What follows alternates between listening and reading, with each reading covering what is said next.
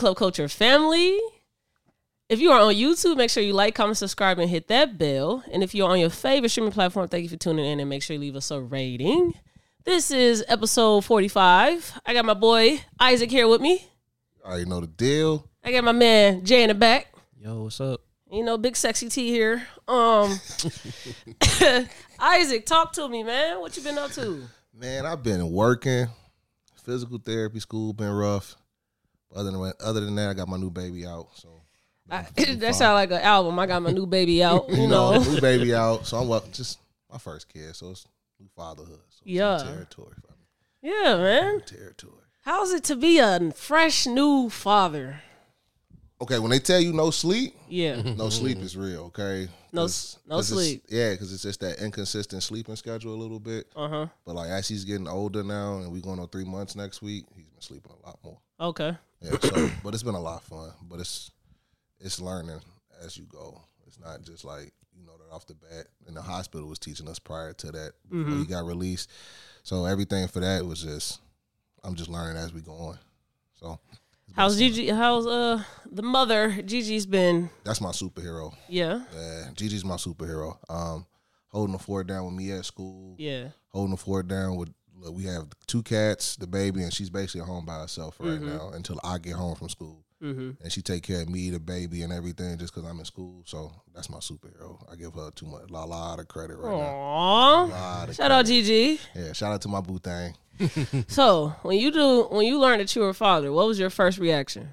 I was excited. So what was funny, I was thinking because you know I got my podcast. So like right before like episode 5, I had just got home from work and she looked at me and I was just like nervous. Mm-hmm. And like she told me right before the podcast started, and I'm now like, why the fuck she do that?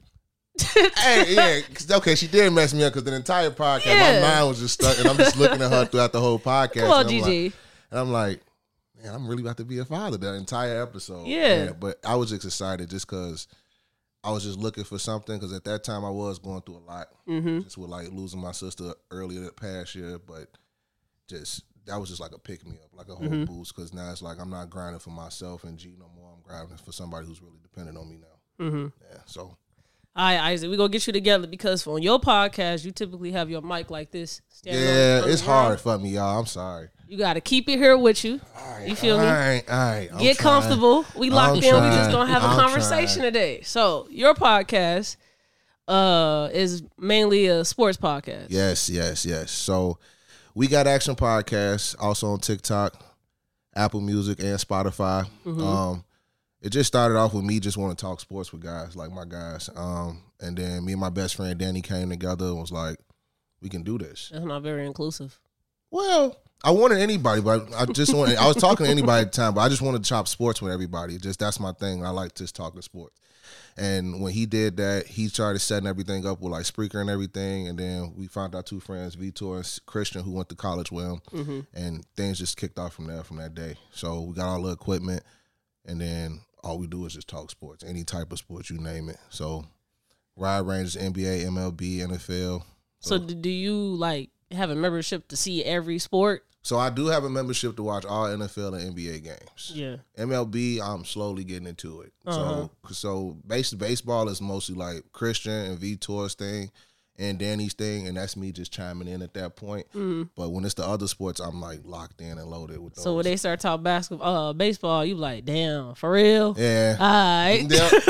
I mean, you pay attention. Like, you'll see my involvement in the beginning of the episode, and we switch to baseball. My involvement, like, drops off a little bit. Uh-huh. And that's just because I'm slowly learning the game. And that's because I felt like the game was too slow to start. Mm-hmm. So now I'm watching it now with the new rules and stuff, and it's been a little bit more interesting. The game's a lot more faster for me. Mm-hmm. So I'm like, I could do this. So this year, the last couple episodes, I've been a little bit better, but baseball was not my favorite sport walking into this. Yeah, I learned when I was watching, I think, Rob Parker on The Breakfast Club, he said, like, the bases are larger. Bases are larger. And the pitcher get less time. Pitchers get less time and batters get less time. Okay. So they can't keep taking timeouts to, like, re-get, like, fixed gloves and everything. Pitchers don't have this time to keep, like, setting their feet, think about every pitch they want to throw. And, like, games finishing in 2 hours compared to, like, 3 to 4 they used to. Yeah. So, and I could take that a lot. Compared to 3 to 4 hours, I just felt like the game wasn't going fast enough. So the The connection that me and Isaac have is that we both went to the same college, yes. Graduated from the same college as well. You know, got to make sure you put that in. And so that's where we met each other. Talk a little bit about your experience at Dominican University. Man. Coming in as a freshman, black man.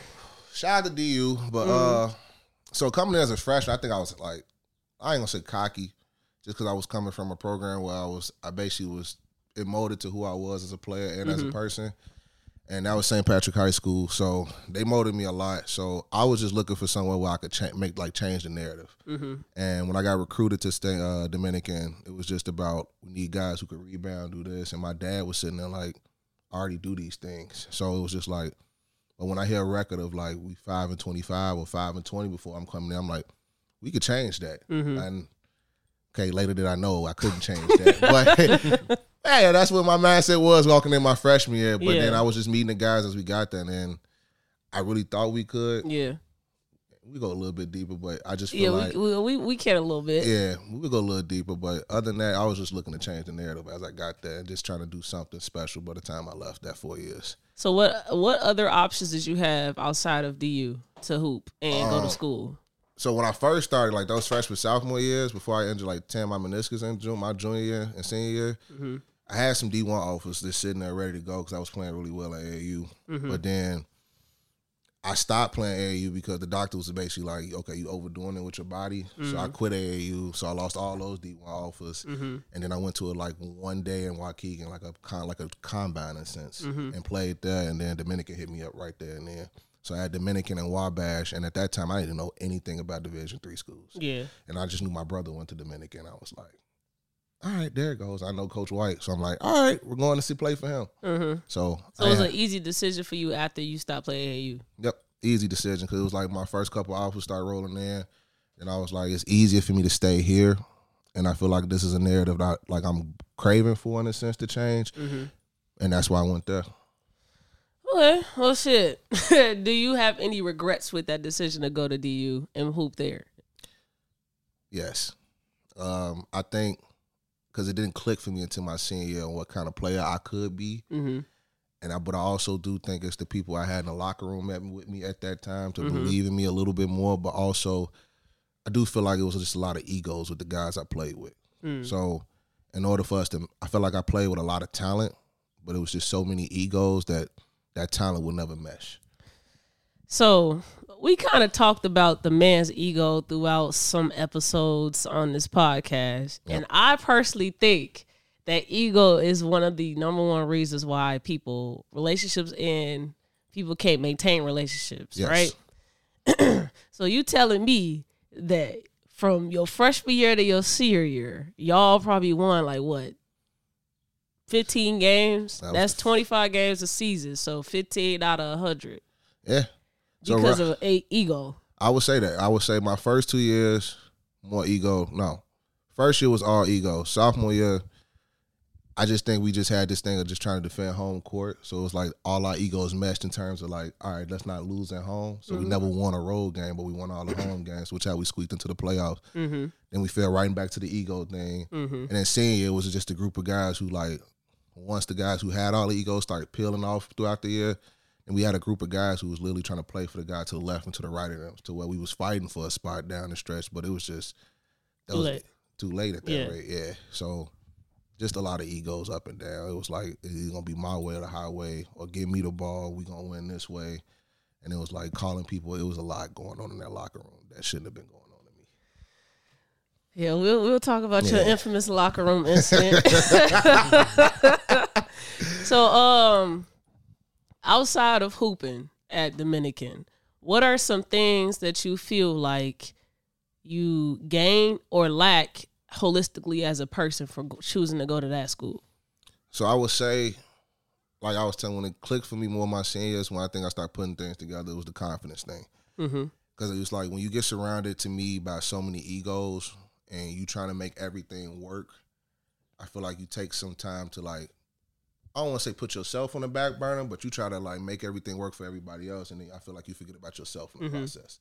And you understand that all right, you just as talented too, so and you can do X, Y, and Z, so believe in yourself just as much as other people is believing with you, because I feel like the students believed in me more than some of my teammates. Mm-hmm. So, but I had a lot of teammates who was like, I need you to do this, so I could believe in you this, but my goal was like, I need our egos to match. I can't be thinking about myself. I need to find a way to get us to all click together in a sense. Mm-hmm. And that's where I think, well, I could have been better with my confidence off the bat, but that's mm-hmm. been an issue for me since I've been in high school.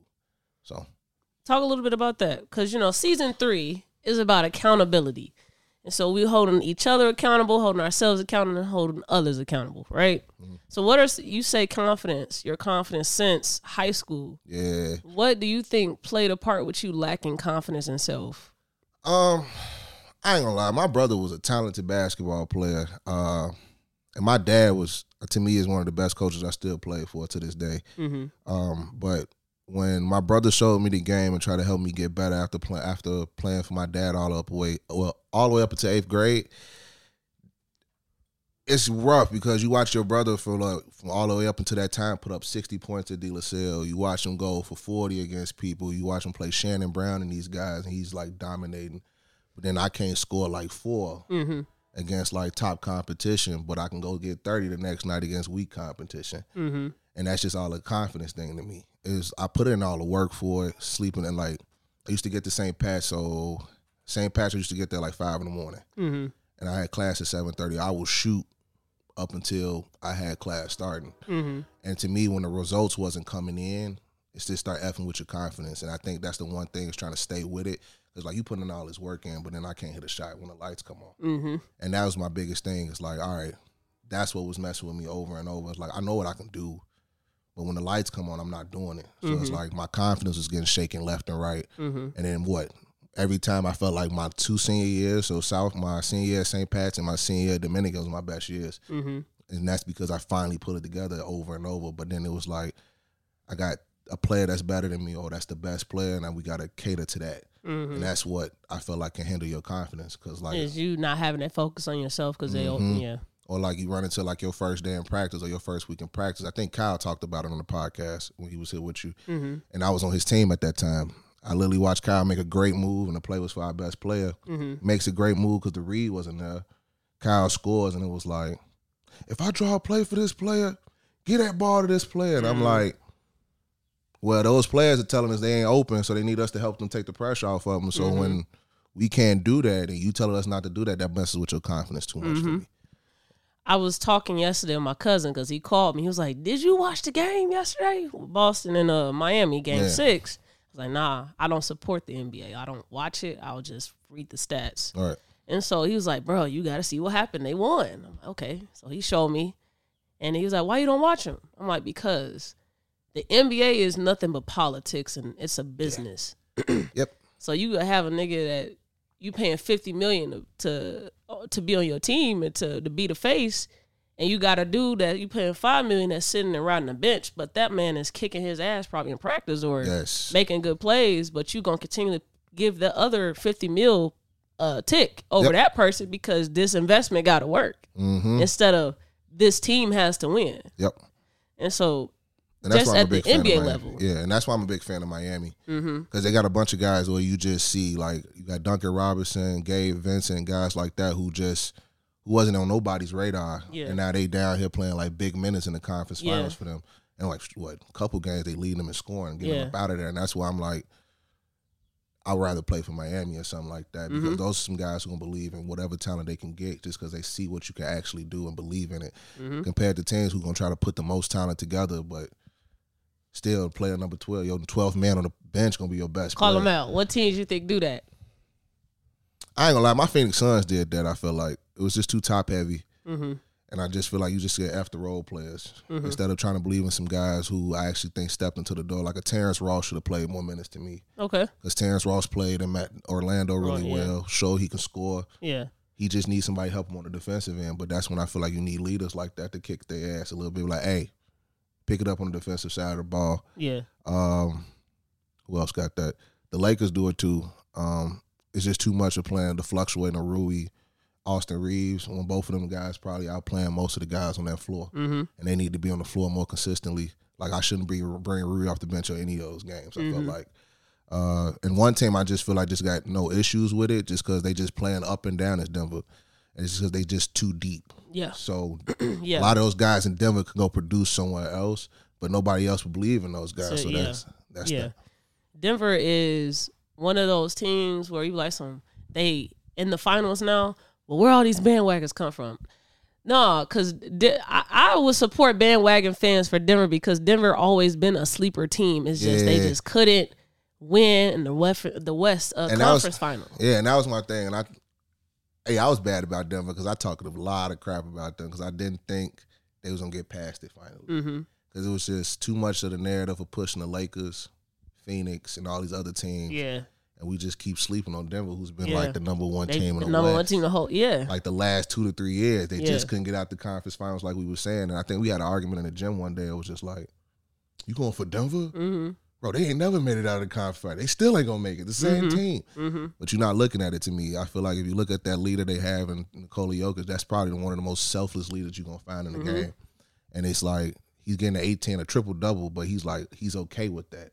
I don't think a lot of guys in the NBA are okay with that. Like, if they not scoring 30 or, like, having their name, like, putting a real imprint, like, an imprint on the game, then it's a real issue for them. And that's why I like him, Jokic, and, like, my two teams, well, two of the four teams, well, Denver and Miami left because Jimmy just like that, too. He'll wait down the stretch to take over again compared to waiting – try to do it and force it all day. Yep, that's why them they ask is where they at now because Bam is that player where you paying too much money to, so you gotta give him tick. Yep, and he is the Achilles heel. Yes, and he's too talented to be that way. And he creates a disadvantage on the offensive end that I just don't think he understands what he can create. 6'10", a little bit probably shorter than that. That could put the ball on the floor, shoot the mid range, use it. I don't think he uses it enough, and it's kind of sad because you probably got one of the tougher leaders in the NBA who's trying to get it out of you. Yeah. It's like one night you get it, then two nights you don't get it, and that's why that's really why Boston came back into this series. It's Bam. Okay, if y'all didn't expect it, this is gonna be a sports ass episode. Okay, I've been waiting to finally talk sports. I especially would love to talk sports trauma. That's my shit, and I personally got some shit I want to get off. No, I gotta get a little therapy. But before we get any further, let's play a little game. So what's some you think some games that y'all play, if y'all even play games on your pod? Some games we play are start bench cut. Yep. Would you rather? But we did what? We took the start bench cut and it started off with just doing three players and we just did duos. Okay. So recently we just did who would you rather start bench cut? Shaq and Kobe. Jordan, Pippen, and then I think we did Kareem and Magic. What you doing, Jay? Who you what duo you start bench cutting? Starting Shaq and Kobe. Oh, I'm benching Mike and Pippen. And I'm Kareem and Magic. Okay. What you think of that take? I'm still taking 6 rings over the 3 rings, and I really do believe Shaq and Kobe hated each other more than Mike and Pippen, because you know Shaq really went to the comedy club and was like, "Kobe the dick," over and over. Yeah, so like that's rough to me. Like Pippen was more like, "I'm gonna have mines," and now I feel like since the documentary came out, now he like, all right, now I hated this man for sure. Like that when you was doing it back then, I don't think you hated him as much, but I really think Shaq and Kobe was that epitome of two egos that was like, we winning, and now when it's not working. And that's when everything started to falter. It's crazy, man. The male ego is too fucking big, bruh. Because Shaq and Kobe should have had way more rings. That duo was so tough. Yeah. Okay, let's play Weird or Not. Okay. So if you are new to the pod, Weird or Not is I'm going to get Isaac a headline, and he has to let me know if he think it's weird or not, and he gets a 1-sentence explanation on why. I like that. Shout out Jonesy for these weird and all headlines. You did your shit, Bookie. New Black Wolf ride-sharing app, which is essentially Uber with guns, has armed drivers ready to take you to your destination safely. Weird or not? So where we at now? Nah. Well, nah. It's not weird to me because I think we just seen it on like the CTA thing. I feel like these drivers gotta be able to protect themselves. What happened on CTA thing? Well, it was recently, it was just a shootout between a CTA passenger, like, and a bus driver. Really? Yeah, they got to arguing. So the passenger pulled out a gun first. CTA driver pulled out his gun.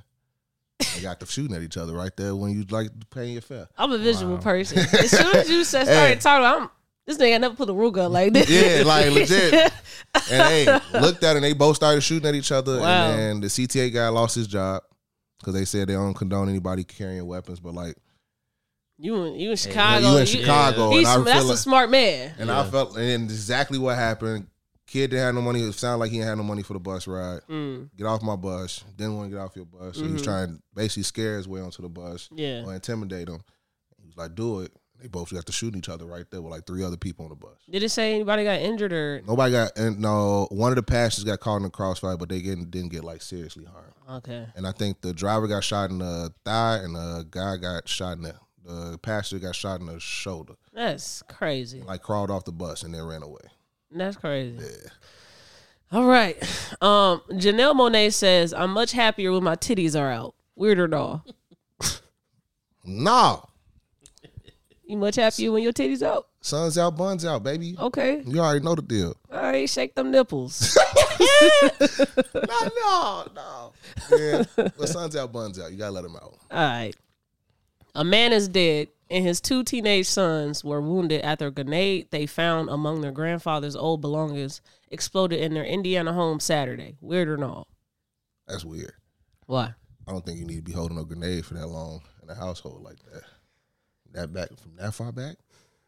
You said from his grandfather's time, right? Yeah. Yeah, you don't need that in the house. That mother got a lot of power in that. There's a lot of old-ass gunpowder in there. Yeah. There's a lot of racist gunpowder in there. Yeah, and you got kids by that too? Yeah, that's weird. Former elementary school teacher's aide accused of licking a boy's feet was arrested again when he was out on bond after he approached another boy and asked to see his feet. Weird or no? That's weird. There ain't no explanation to that. That's weird. You out here licking people's feet? What's wrong with that? There's so many things wrong with that. You don't lick. First thing is licking feet. I ain't licking you. I don't even lick feet. You shouldn't be licking feet. That's nasty.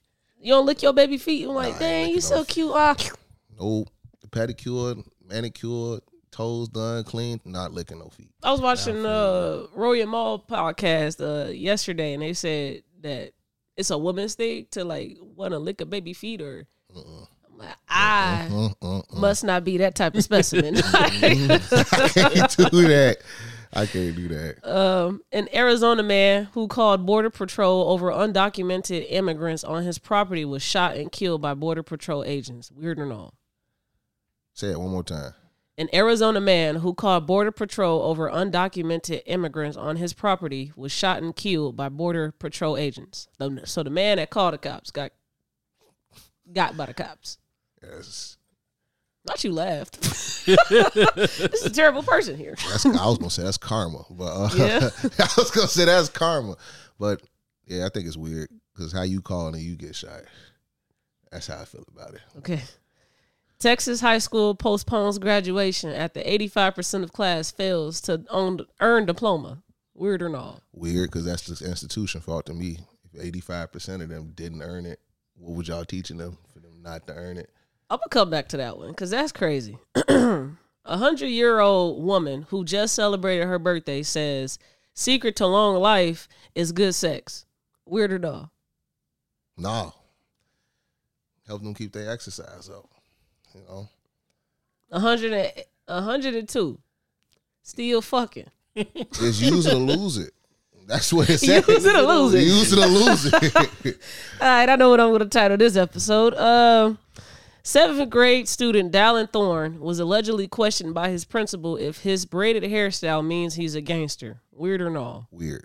Why? Because nobody should be basically judged based off their hairstyle, let alone insinuate they're a gangster based off their hairstyle. Just what makes him a gangster with his hairstyle. Well, if he got a 5-point star in his head braided. That's his choice. I have no choice. You're a little skeptical. It's his choice. I can't assume. Maybe you like it. Pittsburgh Steelers QB Kenny Pickett had his car stolen in the middle of a radio interview. Weird or no? Nah. Why? he got to have security on that car.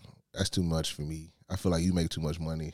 And as an NFL player, you shouldn't let nobody just take your car like that. Let alone it should be locked. So are you saying it's his fault? Yes, it's his fault. I think it's his fault. I still think it's his fault. Timbaland faces backlash for saying R. Kelly is still the king of R&B despite being convicted of sex trafficking. Weird or no?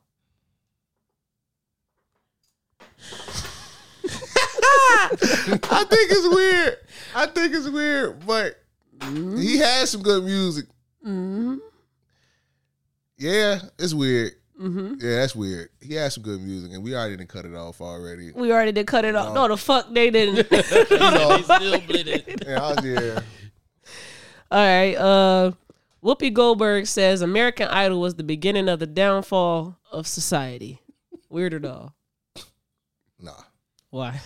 There's a lot of bad people on American Idol that just can't sing. I feel like they need to broadcast. I only want the people that can sing. You just be outing people at that rate. I think that's weird already to me. So, all right, last one. A 2-year-old toddler in North Korea has been jailed for life after their parents were found with a Bible. A 2-year-old toddler in North Korea has been jailed for life after their parents were found with a Bible. That's weird. Why? One, it's a 2-year-old. Why is a 2-year-old in jail for his parents holding a Bible? Let alone it's just a Bible. You see what they did to Emmett Till. Yeah, you're right. And still, that's wrong too and weird. So, yeah. All right, that was weird at all. Thank you for playing. Nah, but back to that 85% failed to get a diploma.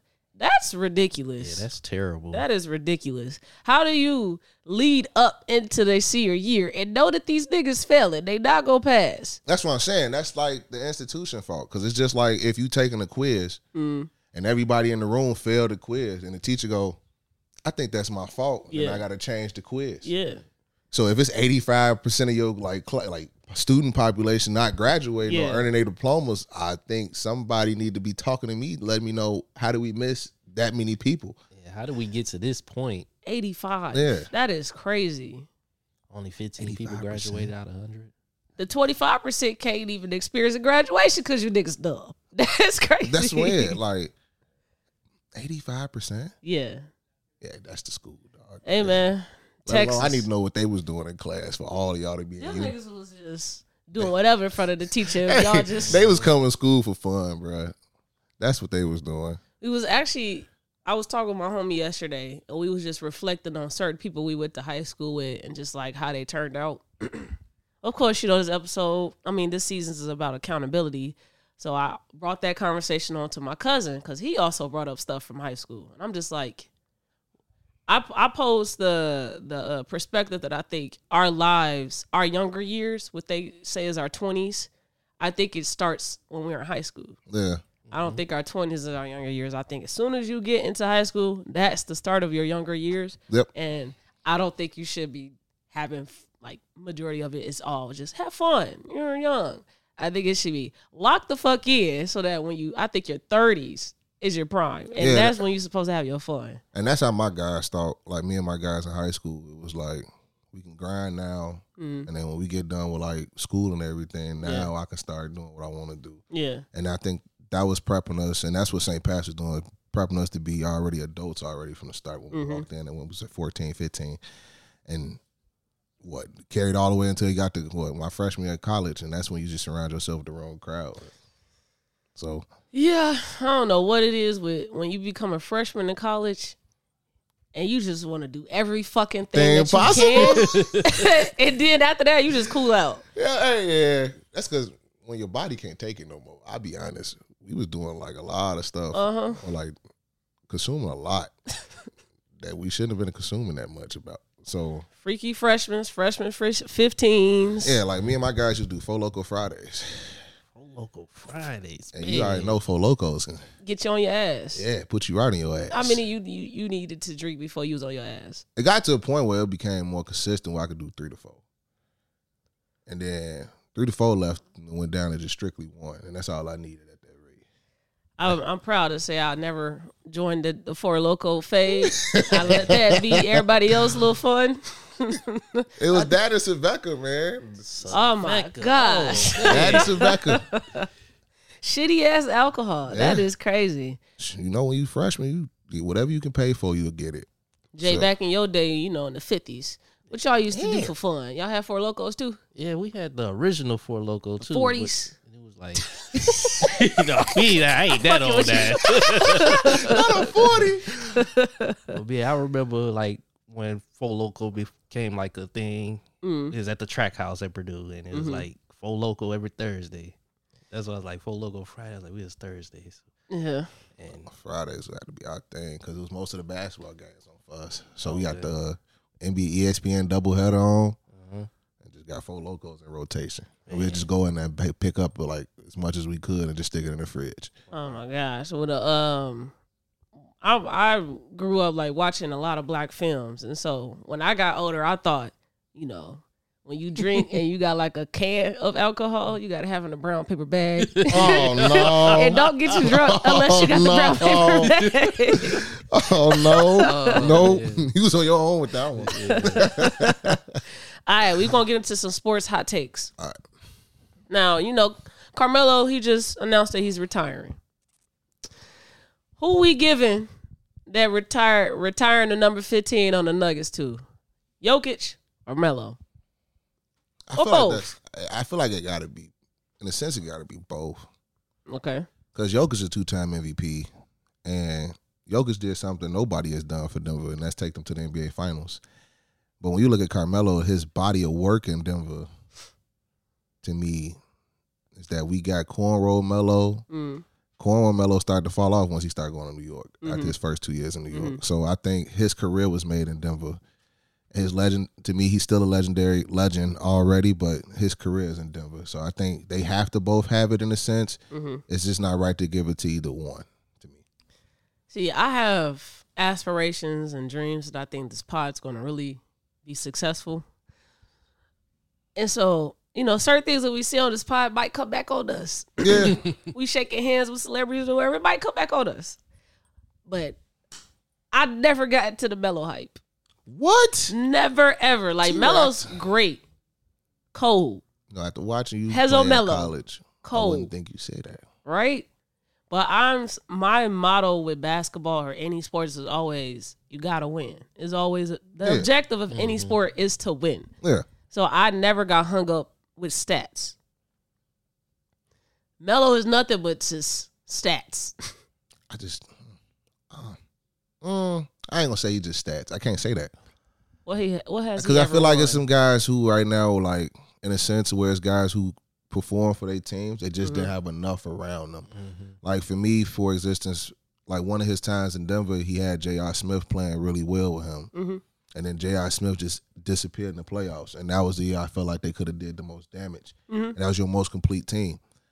Outside of that, I don't think he ever put himself in a situation where outside of like that first year in New York or so, where his team surrounding him was good enough to help get him over the hump. Because even LeBron touched down on like against the Spurs early and couldn't get nothing done by itself, which is why I think we end up getting this now where we got all these stars playing together because they understand they can't get it done alone. And with Melo, I still think that's this issue with him. You played in the Western Conference and you played against somebody and Kobe, whose team was probably still more complete than yours, and to do something, to do the exact same thing as you do, but almost more efficient too, Kobe scoring. But having Pau Gasol on the floor with him and the other guys who understand the game a little bit better, I just can't take that away from like Melo. I think he's more than just stats. I just don't think he had the teams to help him get over the hump. That's cool. He still didn't fucking win. Hey, I love the Phoenix Suns when it was that squad of Stoudemire, Raymond Felton, Shumpert, J.R. Smith, Melo. I only played with them in 2009 on 2K. That's the only team I played with, giving buckets.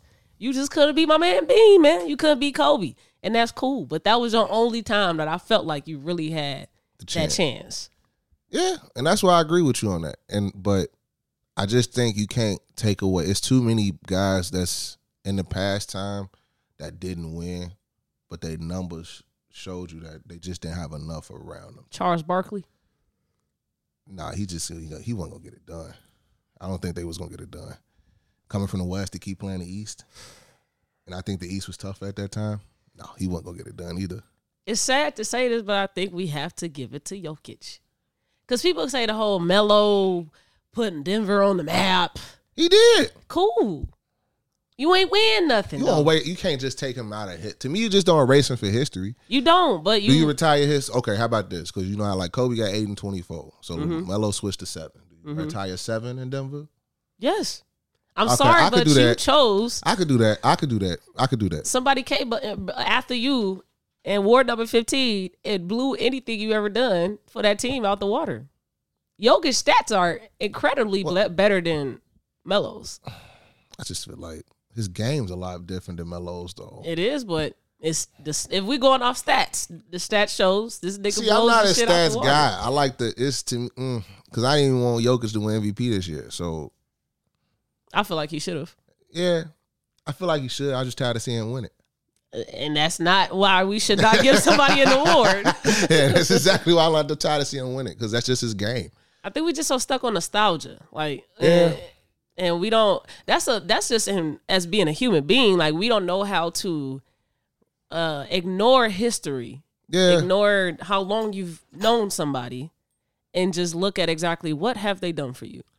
It's just, I just think, because when you look at stats and you look at the guys who we, I think, technically praised, they're asked to do so much more than the guys we're not praising. So, like, LeBron, to me, has to be, I feel like he puts himself in those positions, but he has to be that guy that got a rebound, pass, and score for his team.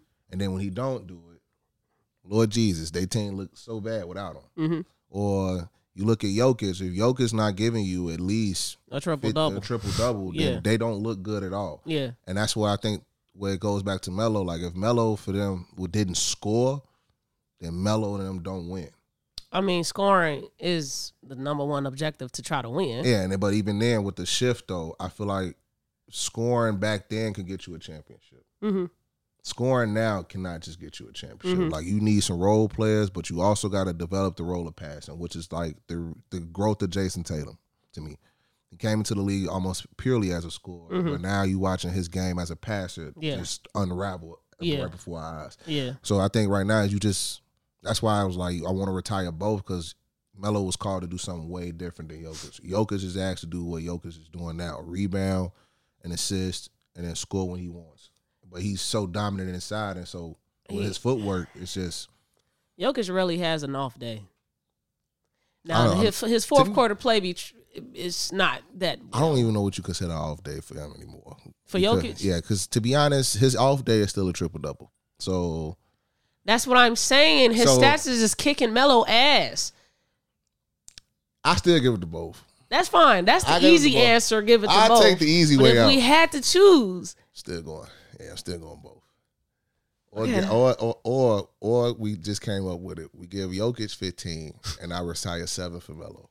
But he didn't have 7 for Denver. That's okay. You ain't finna just give up a fake number. Miami retired Jordan. Jordan didn't play for Miami. That's just... yeah. That's just... Melo ain't had a career Jordan had. So he can't have those little privileges. Hey, but, man, with him, what was that draft class? Was it him, D-Wade? Who else? Bron. Hey, you got to get him something. You know what? New York could retire 7. What he do for New York? Nothing. Well, just to erase him. That's what I'm saying. It's just history and nostalgia for Melo. I can't do it. I can't erase. That's like the top 75 team. Why the fuck is Dame in the top 75? No, he just bogus. I ain't gonna lie. He shouldn't be in that. He can't be. He shouldn't be. He can't be. Nothing. And right now, I think he just need to leave. He need to go find some help. I'd rather him join a contender. That's one of the players I'd be like, if you left, I would be mad. I would not be mad if you went to a contender. You could go to Golden State. No, I'm going to be mad. You said too much now. Yeah. You got to die on this cross. You said way too much. Nah, it depends on where he go for me. Like, if he go to Golden State, I'm going to look at you like KD. Yeah. But if you go to like... I don't know. See, KD's is different. KD was like really knocking on the door. Dame not even knocking on the door. He ain't even on the front step. That's my thing. It's just like he doing too much work to just keep getting to either the first or second round. He ain't even touching conference finals. It seems like they're pulling out any stops they can to try to get this man some help this year. I feel like if it don't work this year for him, he should have been. I think he's gonna have to leave. He had too much say this past year. He gotta leave. Well, we gonna see next year. Now, another take is, what is your top five? And do you like the conversation of the? We'll get to that one. Never mind. What is your top five players of all time in the NBA? Top five players of all time. We're gonna start it off with Mike at one. Okay. I'm still putting Kobe too because the games was just similar. Bron will be 3. Bird will be 4. And I might get some hot takes. I got Steph as 5. And I'll explain why Steph is 5. I want him a little higher, but I want one more ring. Because I watched Steph. Basically, you put Golden State on the map. He changed the game. So, I'm coaching now. And I coach 1st through 8th graders. Back then, when we was growing up, our coaches used to yell at us to go take a layup. Mm-hmm. Not now. These kids stopping on the dime. The easy bucket. Yeah, these kids stopping on the dime, letting it rain. I'm like, bro, you had a layup. 2, mm-hmm. The 2 is still important just as the 3. Mm-hmm. But he switched that, whole emphasis of what a 3, live by the 3, die by the 3, became so much more apparent with Golden State, and that's because of him and Clay. Mm-hmm. And everybody could say it was Clay helping Dre and all this, but we already know who's really carrying that team. And I feel like he showed you, one, he can win it with a star, without a star, twice. Mm-hmm. But he's going to be top 5 in scoring, in a sense, roughly. And then he's already number 1 in shooting. And that's what I don't think anybody going to touch until you see somebody shoot like that again. And that's why I go and I will slide him in at 5. I got an unpopular opinion about Steph Curry. Okay. I don't think he's the greatest shooter of all time. Why not? Because my criteria is winning and stats. That's the 2 things. Okay. Winning trumps you over it. People, if you also have the stats. Steph Curry has never, ever made a clutch 3. I'm not worried about that. But that is winning the game. So if that's the objective, why can't you ever knock those down? But you can knock down any of these far-ass shots, but when there's pressure on you to knock it down, you can't knock it down. Ray Allen has 3, 5? I don't know. How many rings he got? 2. All right. How many rings Steph got? Ray Allen has 2. That's enough. You got 2. You ain't just get 1. Steph still got his 2. To me, it's this. If you ain't got it, he's only been in that situation 12 times, roughly. I think 12 to 13 times. That's not a lot of times. And then, to me, that's not a lot of times in the span of a 10, 11-year career? That's an intangible. If you blowing teams out, you never have to make a... And that's what I'm saying. So I'm not in that predicament a lot. It's almost uncharted territory for somebody. But the type of shots I've looked, even the one we just watched recently, he took against AD, to me, those are terrible shots.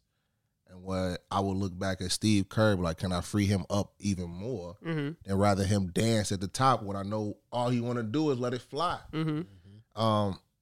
But I can't take that away because if you're going to say winning the stats, he still get you 4 rings. He still get your team in the top 3, top 5 in the West. And the West is a lot stacked.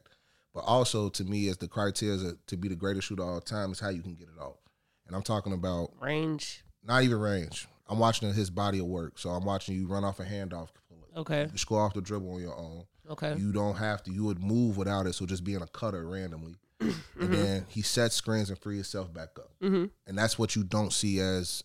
To me, right now in the NBA, that's lacking to me and a lot of people is that willing nature to move without the ball.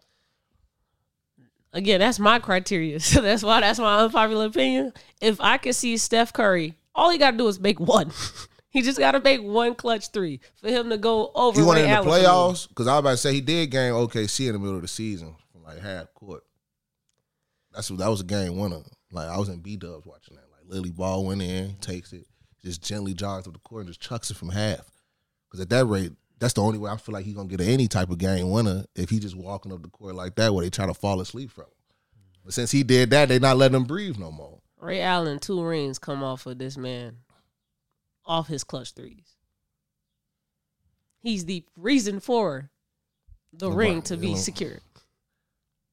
I don't care how what type of shooter you are. If you got to do screens, whatever, three deep as hell, just make the shot. I'm not really a flashy person. That's like naming Mike a greatest shooter of all time, and Mike shot the three like shit. No. We ain't talking about greatest player, greatest athlete. No, I'm greatest saying shooter. We're going to bring up clutch shots. You might well put him in that if that's the case. Because Ray Allen's percentage is also high. While also he's the second of all time. So that means you got Reggie above Steph too then. No, I don't. This is backwards to me then.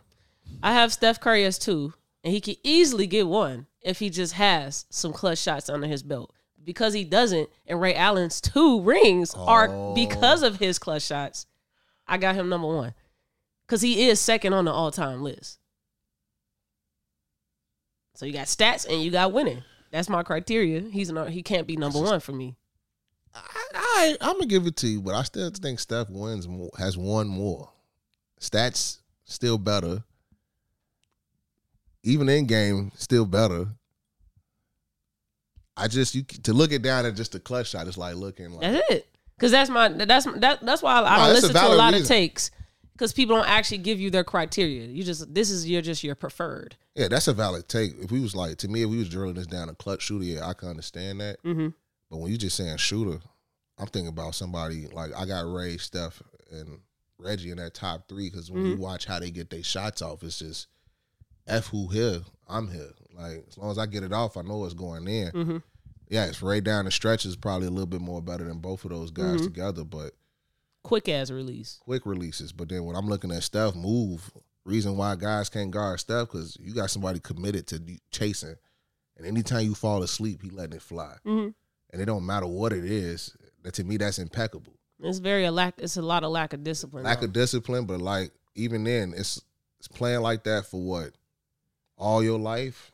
And still nobody can figure it out, because either they don't got the cardio to do it. Sometimes some of them that don't got to do it. They don't got the cardio. Yeah, like we got Matthew Dellavedova. To me, if I got somebody who's taking an ice bath after every game in the series, like Matthew Dellavedova, by all means, to me, you earn my respect. Yeah. But I'm watching you do this in multitude of ways where you trying to get kids now to understand, like, it's not him just pulling off screen. Yeah. It's a lot more than that. It's a lot of skill. It's a lot of endurance. Same thing with Ray Allen. It's like he's just not a catch and shoot guy. He could do a lot of other things besides just catch and shoot. But he had to turn himself into that as he got older with the position he had. Yeah, and that's what I'm saying. He made LeBron a better shooter. So, like, yes, I got him up there, but to go back, to dwindle it down to clutch shooting, I just can't. I can't do that. I got to watch how you get it off. I don't give a fuck what none of you niggas say. If you don't win, it don't matter, okay? That's all. That is my take with any sport. If you don't win, it does not matter. Sport and life, whatever. If you have... Do you think that having kids... is a part of your legacy? Like, what you mean by that? So, you know, we all heard, like, my legacy is my kids. All right. Do you think that your kids is your legacy? Basically, are we debunking this, or are we saying, like, yeah, that's facts. Your kids can be your legacy. I would like my kids to create their own legacy. Mm-hmm. I just want to give them a foundation. Mm-hmm. So that's my thing. So if I can give them the keys to the... I give them keys to the car, but they the ones that's going to move the car to me. So, like, you can watch, just like Carmelo saying, like, in his retirement, baby, you have my keys. No. If he decides to play way different than you, by all means, he's not in your legacy. And he already plays way different than Melo. So, but you could be there, but I just don't think that could be the all-in-all to me. Like, my kids' legacy shouldn't be my legacy. Mm-hmm. Like, they have to be able to create their own legacy, their own destiny, because they're going to live their own lives. Like, I'm just here to somebody they can look up to. Mm-hmm. They want to follow me, yes. Then I want to leave my own legacy and imprint to what I think they should follow. Mm-hmm. But if they don't want to, I think it has to be their own thing. I like to call people out on bullshit. I love listening to the way people communicate and explain their thoughts. Melo saying that his son is his legacy and it don't matter, and I didn't win, but that don't matter because I got this great son. You're a loser, okay? Yeah. That is a cop-out. That is a cop-out. You are a loser? You're admitting that I know I lost a lot. I didn't win shit, but I got a great son coming up, and he's my legacy. He might win. So that's going to make me look better. Yeah, and that's why I feel like the legacy, even when you look at Jordan's sons, everybody was hyping them up too much. Mm-hmm. They were not that. Just not that. Mm-hmm. Like, yeah, man, they got Jordan's legacy. Yeah, you effing Jordan's legacy up. Mm-hmm. Like, because them kids didn't live up to that legacy at all. So don't do that. they created their own little legacy. Like they were more worried about like the style and everything. Yeah. Their dad was worried about winning games. I when we in season 2 our theme was healing your inner child. And I think that with my 25 years of living, just experiencing life and seeing the way people communicate, I think your parents are the villain of a lot of people's origin stories. Yes. Right? Melo putting all of that pressure on Kanye. That's how you say his name? Yeah. Okay. Putting all that pressure on him to be his legacy. Yes. And that's why, see, like, that was my thing. Like, it's so much pressure to try to live up. Like, the reason why I feel like Dwayne Wade's son didn't grow. Mm-hmm. He was trying too hard to be his dad. Mm-hmm. You're not your dad. Nah. If you just, like, stuck to your own lane and been a great role player with those guys you was playing with, he probably would have made some noise. My daddy was bailing you out with all these opportunities. Yeah, because now you got your dad making. I feel like even with LeBron, I feel like you found a way to get your son on the McDonald's All-American team. Just like I'm not retiring unless I play along my son. Like you got Dwayne Wade making a whole like becoming part of the Utah Jazz so he can get a shot on the G League squad. To me is outrageous. They not them. Well, Bronny has picked his game up over the last few months and stuff, but. And trying to show y'all, like, okay, I was supposed to be here, but outside of that, I don't feel like this, like Zaire, all the Jordan sons, no. That was too much pressure on them, I feel like. Man. And that was the villain of those stories was the parents. And that's because I'm trying to live up to them.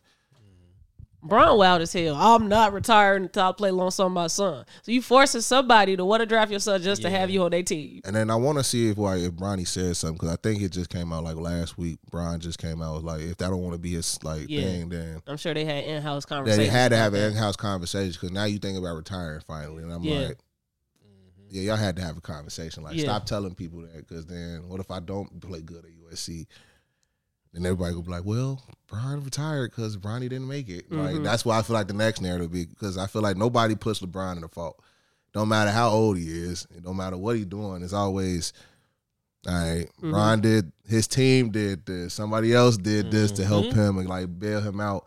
All right, well, Bron retires because Bronny didn't make it to the league. I don't want that to be on Bronny's head or future. Like, what you mean my dad retired because of me? He old. That's why he retired. So... last basketball take is, what do you think of the GOAT debate? Do you think that is a necessary conversation that we should have? Is it necessary to label who was the best of all time for things? What is your opinion on that? I think it's okay to a certain extent. Cause I feel like now it's to the point where we are looking at the GOAT debate and then just skipping everybody's flaws left and right. And to me, that's where the stats thing come back to. It's just, it's so much driven on stats to where it was winning. For me, I will put Jordan as my GOAT, because for you to step each time into the finals and just get it done, cool. I mean, you took advantage of each time you stepped into the finals, you got it done. It wasn't like, let me get a 7th or 8th chance to do it, or like, let me switch my team up. Like, I might sit here, but they literally got their ass kicked by the Pistons, and then, like, let's all get big now. And it kicks it off again. Or he filming for Space Jam, and he bringing all these people in, like, all right, let me judge my talent this year. It's little things like that where we just bailing guys out. So I feel like it's going to come down to what you like more to me. It's like, you like winning or you like stats? If you like winning, it's Jordan, obviously. If you like stats, yes. It's very, to me, it's... Somebody finishing top 5 in about 3 other categories, damn near 4, that's impeccable too. So I can see it from that side of the debate. But it can be a debate, but right now it's losing its, because it's been a big debate for too long, I feel like. Yeah. And at this rate, you're not going to get an answer, because they're never going to play each other. Even then, I don't feel like LeBron want to play back then, because he ain't trying to get beat up and shit like that. Jordan don't want to play now because it's too soft. And it's like... It's too much. And, I just feel like it depends on what you want. You like winning? Jordan. You like stats? It's going to be Bron. Yeah. Now let's change the fucking, like, give us some fresh takes in sports. God damn. Yeah. Give me something different. Like, all right, you talk about the next top new point guards coming in or something. Who going to be top 5? Like, is De'Aaron Fox cracking the top 10? Jalen Brunson cracking the top 10? Something like that. If I got to talk about LeBron and Jordan for another year, I just. You going to miss... Talking about Bron, though. I am going to miss it. But to keep drilling it like that, when you got guys like Jokic getting 2-time MVP. Yeah, it's a lot of talent. We missing a lot of other narratives. Or like they swept. They got swept. Mm-hmm. I don't understand how we still talk about LeBron retiring when Denver just made it to their first finals. Mm-hmm. I'd rather talk about that. Let's talk about all the Denver teams that came in and out of the world that couldn't get this job done that you thought was gonna get the job done. Yeah. Right, stay out of this Melo thing. I'm not gonna say anything about Melo. I felt it. It's about LeBron. He is a sneaky motherfucker with the way that he does things strategically. Yeah. This man talk about I got a lot to think about. Yep. It's so that we will talk about him possibly retiring instead of how he just got swept. Yep. Changing the narratives. And like people like, oh, you're a hater, you hate LeBron or not. No, y'all are just dumb as fuck. You can easily be manipulated. I don't hate LeBron. Actually, I used to ride, like I was a diehard LeBron fan in Miami. Mm-hmm. It's just, to me, when you do little things like that, I just feel like it's a cop out, bro. Yeah. And it's just finding a way to make it about you. Yeah. Like you didn't even like turn your, I knew you wasn't ready for the playoffs. You normally turn your Instagram and everything off. You didn't even do that this year. I'm like, yeah, you ready. You up in that age. You getting ready. And to do that after, because you know you got swept. Yeah. And you knew AD played like crap, so you didn't want none of these questions about this team. So you like, yeah, I'm thinking about it. Mm-hmm. I'm like, all right, bro, that's a cop out. Okay. All right, we done basketball. The NBA. I wanted to talk a little bit about sports trauma.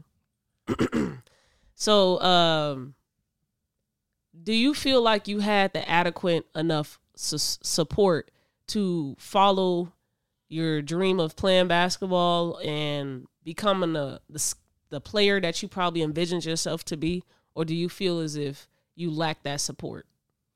I can't say I lack that support because I always had my dad and brother. Mm-hmm. Always. And they was like non-stop support to where it was like, I'm in Vegas when I was in like 7th and 8th grade. I'm struggling playing basketball, and I call my dad where I'm in Vegas. He go, all right, because he already watched me play so many times. For him, he like, all right, do me a favor, open your hand up. Mm-hmm. Next night over, I scored 30. I'm like, well, I should listen to you beginning. Mm-hmm. I think for me, it was more not utilizing the tools or believing what they were saying, just because either my trauma came more from my coaches. Mm-hmm. So it's like either you get to that. Yeah, and that's why I feel like for me, family-wise, friend-wise, I always had that support. Mm-hmm. Like my brother always used to watch film with me. My dad used to be like, you could have did this better here, to where I go to practice where everything starts to change for me. Mm-hmm. My trauma came from coaches to me. Talk about the coaches, because that's where my trauma comes from as well. Coaching is just like parenting, where they are your villain origin story. Yeah. What do you think are some things that was unethical with coaching that formulated trauma for you with the sport? I think as I'm a coach now, I think me or Sean, to me, the word favoritism rings in pretty much to me because I believe, I ain't gonna lie, I think I played with a lot of talented guys up and down. Yeah. To where if you keep the guys around them confident, they could be even better. Mm-hmm. So like, I played with two great guys at Dominican, three, in my opinion. And I felt like each of those guys had something different. Mm-hmm. And the very few games we did win that season, it always became apparent to how we won those games. Mm-hmm. They struggled, and who was there to catch them when they fall? Us. Rolls. And that was us. And I was like, I can do that. But when it's not being preached on a consistent basis, or when you're doing these extra reads, or you know your game, like, you didn't watch me work on my handling stuff in the gym and just work on like getting to my shot. And then when I get in the game, I'm swinging it because I was told to swing the basketball. Okay.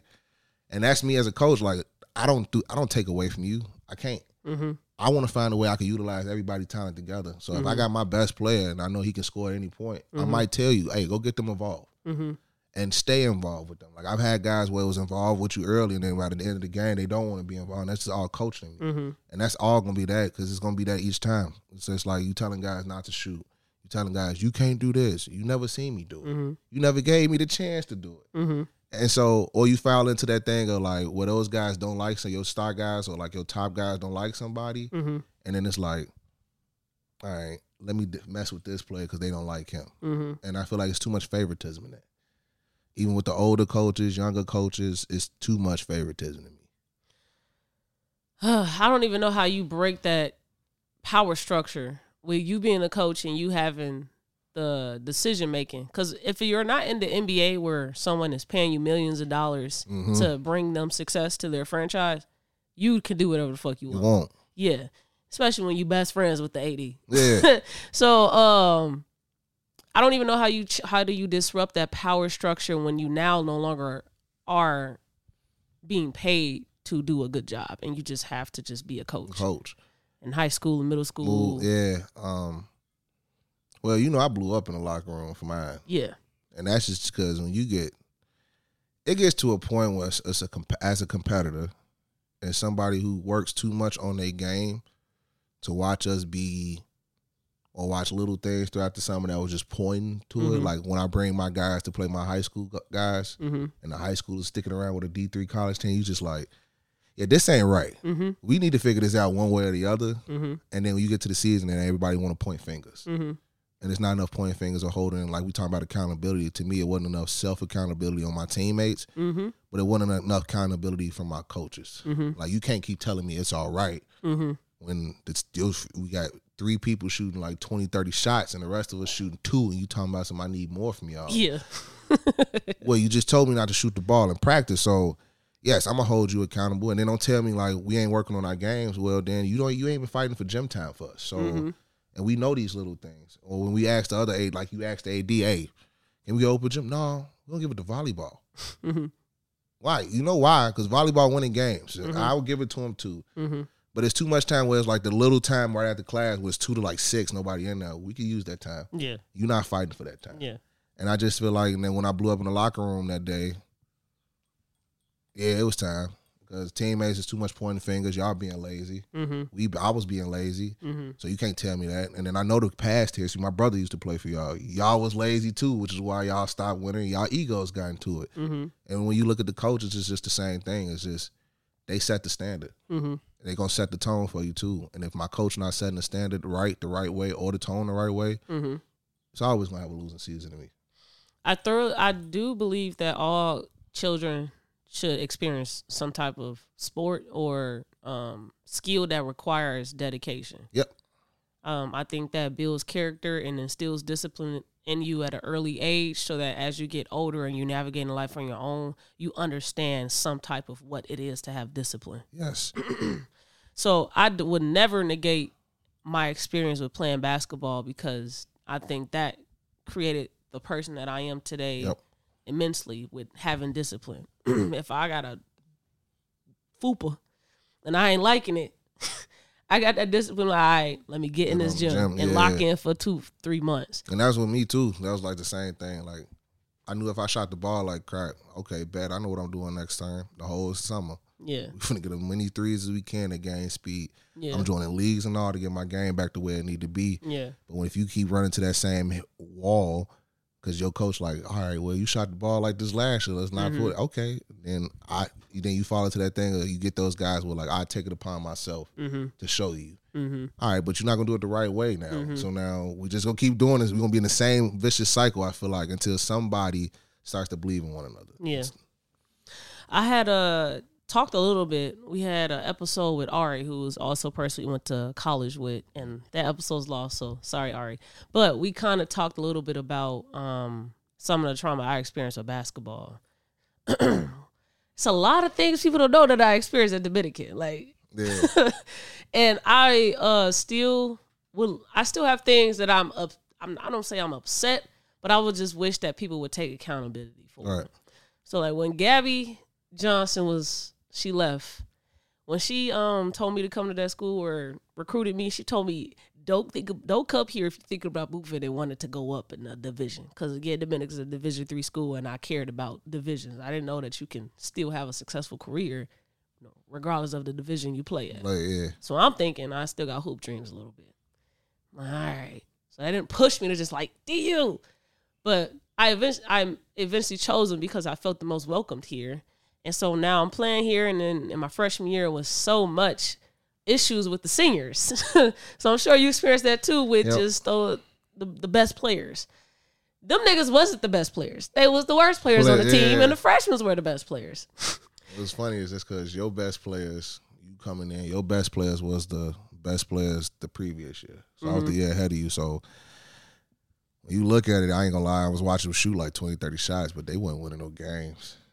We came into, when I was a freshman, they last year was, I think they won 2 games. Yep. I watched all 25. They won 2 games. You play 25 over every season. You won 2 games. We get it there freshman year, we win 8. And I really think we could have won much more if she, the coach, would have just locked in and said, fuck y'all old hoes. Y'all suck, okay? We brought them here for a reason. Let these people do what they got to do to win us some games. Yep. It's games where I'm scoring 28 points, 12 rebounds. We still losing. Because you hoes don't know to just keep giving T the ball. Just keep giving her the ball. No, you want to throw up a 3 far as hell just because I ain't scored yet. Wow, yeah. And that's why, that was my guys, I felt like. Mm-hmm. Well, we relied so much on the other two that when it was time for us, none of us was ready no more. Yeah. Like, none of us was ready no more because it was at points where, like, force feeding became them taking shots over 2 to 3 people. Yeah. And I remember one game, I mean, he was in a real groove that game. And our job was trying to get him the ball as much as he can. Mm-hmm. And that was Josh Mayberry. I think he was at Aurora. He scored, like, 30. Mm. He was just in a groove. Mm-hmm. It didn't matter who was in front of him. It was all off the dribble. I don't know if you've ever experienced some of the stuff that I experienced with playing basketball. Because I'm pretty sure men and women experience different things, but women also like other women sometimes. Yeah. It's not many cases where male players like each other on the team.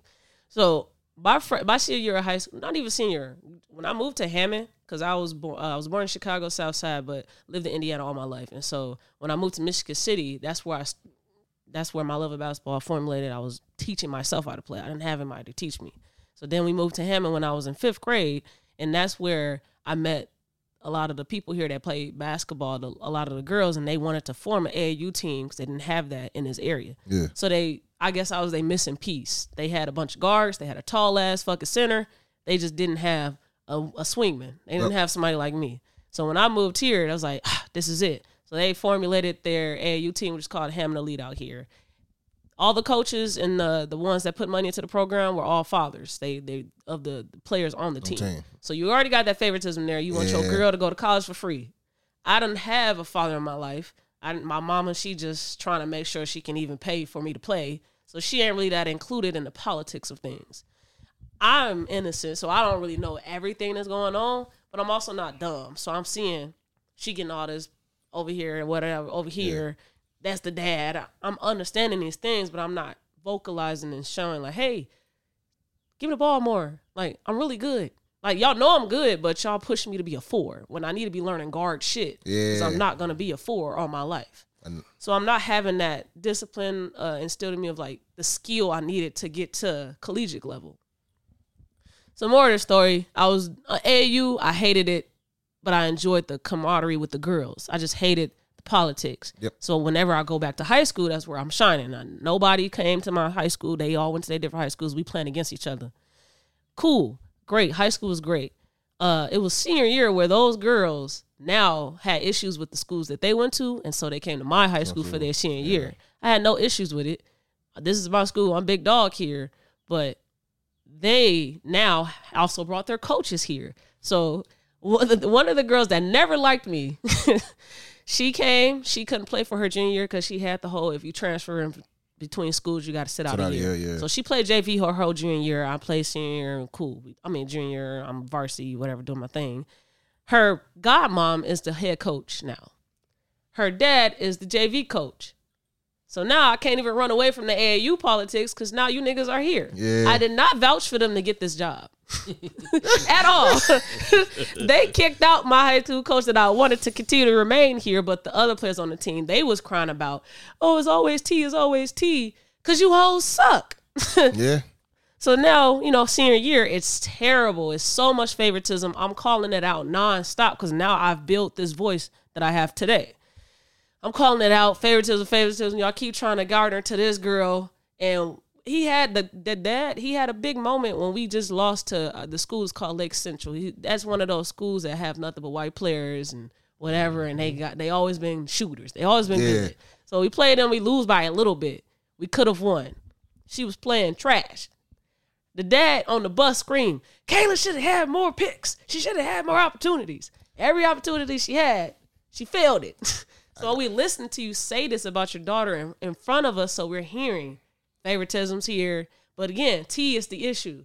So T, you need to stop talking about it. They're bringing this up. Let us do our job. All right. My senior year was terrible as far as basketball. I still did my thing. We were 17-5. We just didn't go far in the tournament. Mm-hmm. So now I'm like, I lost the passion for basketball. Because when we got to the sports banquet, I've been here for 4 years. We've never lost a conference. It's always been T. All right. But these girls come in, and now you're the coach, so you get to choose who you want to get these awards to. I wasn't tripping over whoever they gave MVP, none of that stuff. It's academics. I had nothing but a 4.0 my senior year of high school. Everybody knows I have the best grades on this team. They give the academics award to the girl that is the godmom's goddaughter, the dad's daughter. They give it to her. She has a 3.6, 3.7, right? They give it to her. My sister pregnant as hell. My mama right here next to me. My sister get up. Are you serious? in the auditorium. And I'm just like embarrassed. I'm like, let's get up out of here. But I'm heated. Because I don't, like, y'all played in my face the whole year. Tell me I'm crazy. And you end up giving this girl my award. So that scarred me. Yeah. Because one thing that I always held myself above a lot of players is that I always had academics. Mm. These girls had terrible grades on my AAU program. They just had fathers that wanted to pay their way through shit and don't push them that y'all still need to be academic scholars. So I didn't have no structure. I didn't have no dad, no none of that. But that was always in me. So I pride myself hard on that. That really fucked me up. So then now I'm figuring out what college I want to go to, and I'm sad about it. Like I don't really care anymore. Right. I just want to now just be successful in life. Choose DU. We had DU, and I have all these pressures to be the star and whatever. And I was cool with that because I know that I got that. This is where my time to shine. I'm not gonna care about high school no more. I'm just coming here to do my thing. But I did not fucking know that every year it was going to be some people on this team that cared about me being the greatest player on this team and you not being as good as me and niggas letting you know that. Yep. I didn't know that was going to be a thing. So every year it was at least one player that was hating on me. And that player didn't dictate us winning. That player just dictated how much I wanted to be a part of the team. Because, again, I didn't have that passion to want to have hoop dreams anymore. Yeah. I was just here to do my thing as an individual. All right. So we get to my senior year of college. I had bruised a tendon in my toe my junior year of college. Still, the next game, we was playing Aurora. Yeah. I couldn't walk. I couldn't do nothing. Sarah wrapped my shit 20 times on my toe. Shout out Sarah. I love you. I love you so much. She was such a pillar for me at Dominican. She wrapped my shit so I couldn't like try to feel the bottom of my shoe. I just couldn't walk. I couldn't run. Right. I'm in this motherfucker doing this. Tell me why. We win the game. We had to come back because we was losing a little bit. We win the game. You look at the stats. Tamaya has 22 points. Yada, yada, rebounds, whatever. Everybody else, 10, 8. Why the fuck do I have 22 points and I can't run?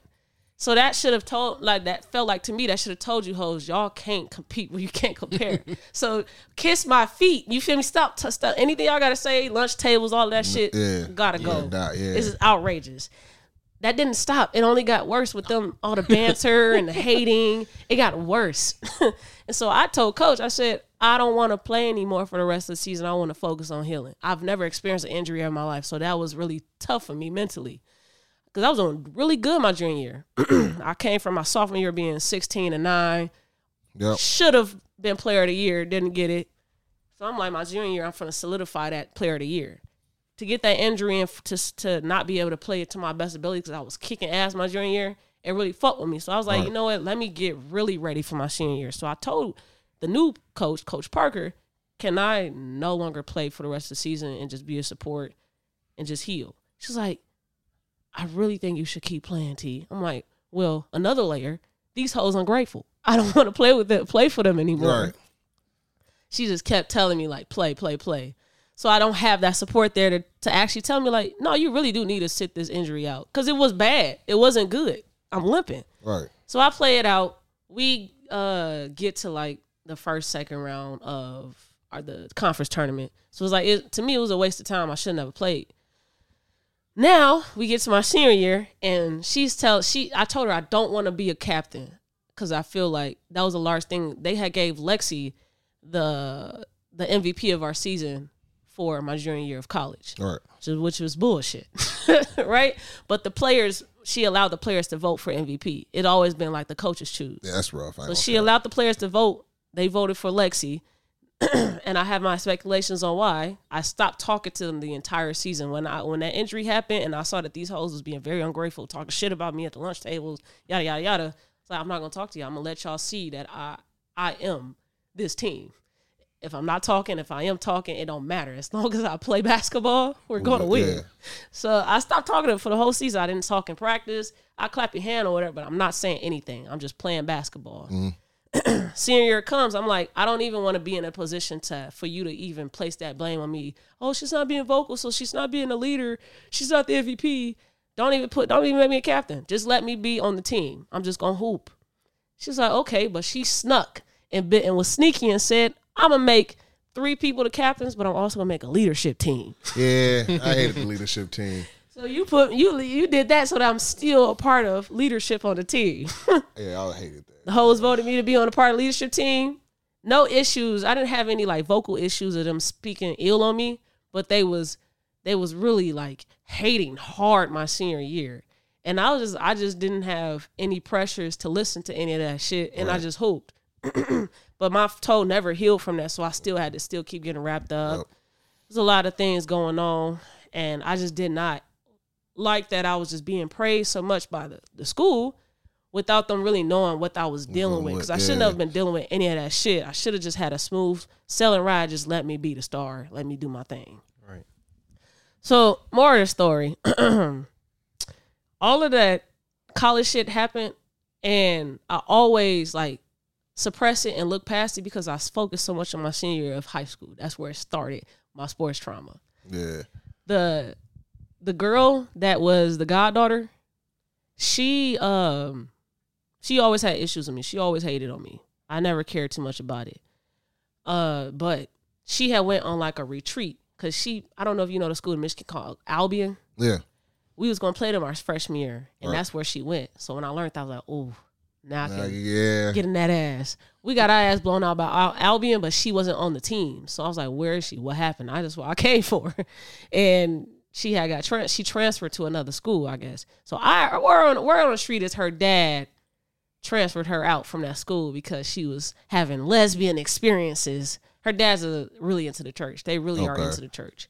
So she had lesbian experiences allegedly at this school. So her dad like, hey, let me get your gay ass up out of this. And you getting, influenced. That's what I am hearing words on the street. You feel me? I actually had somebody just do that to me at work. Yeah. She was like, because she found out I coached basketball. Mm-hmm. The patient looked at me and was like, yeah, I don't let my daughter play basketball because I don't want to get turned out. Mm-hmm. And I was like, it's a myth. I was like, that's a myth. It's but a myth. I can't tell them that in the clinic. So I was like, yeah. I just sat there and looked at her with a smile like, okay, you outrageous. That's outrageous. But the daughter then went on a church retreat or some shit, I suppose. And she revealed that during her senior year of high school, the godmom, the coach, the head coach of varsity, had a relationship with each other in some sort of fashion romantically. What? Right? Wait, what? This is not what I was doing. Wait a second. I did not know this was going. You just went to the left.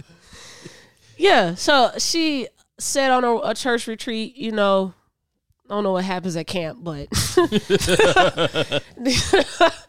said there that the coach would get jealous or envious because she had boys giving her attention at school and shit. She used to get her we had McDonald's right across the street. My high school is right down the street. We had that McDonald's right there, and we all used to hang out there or ditch school sometimes and get McDonald's and shit.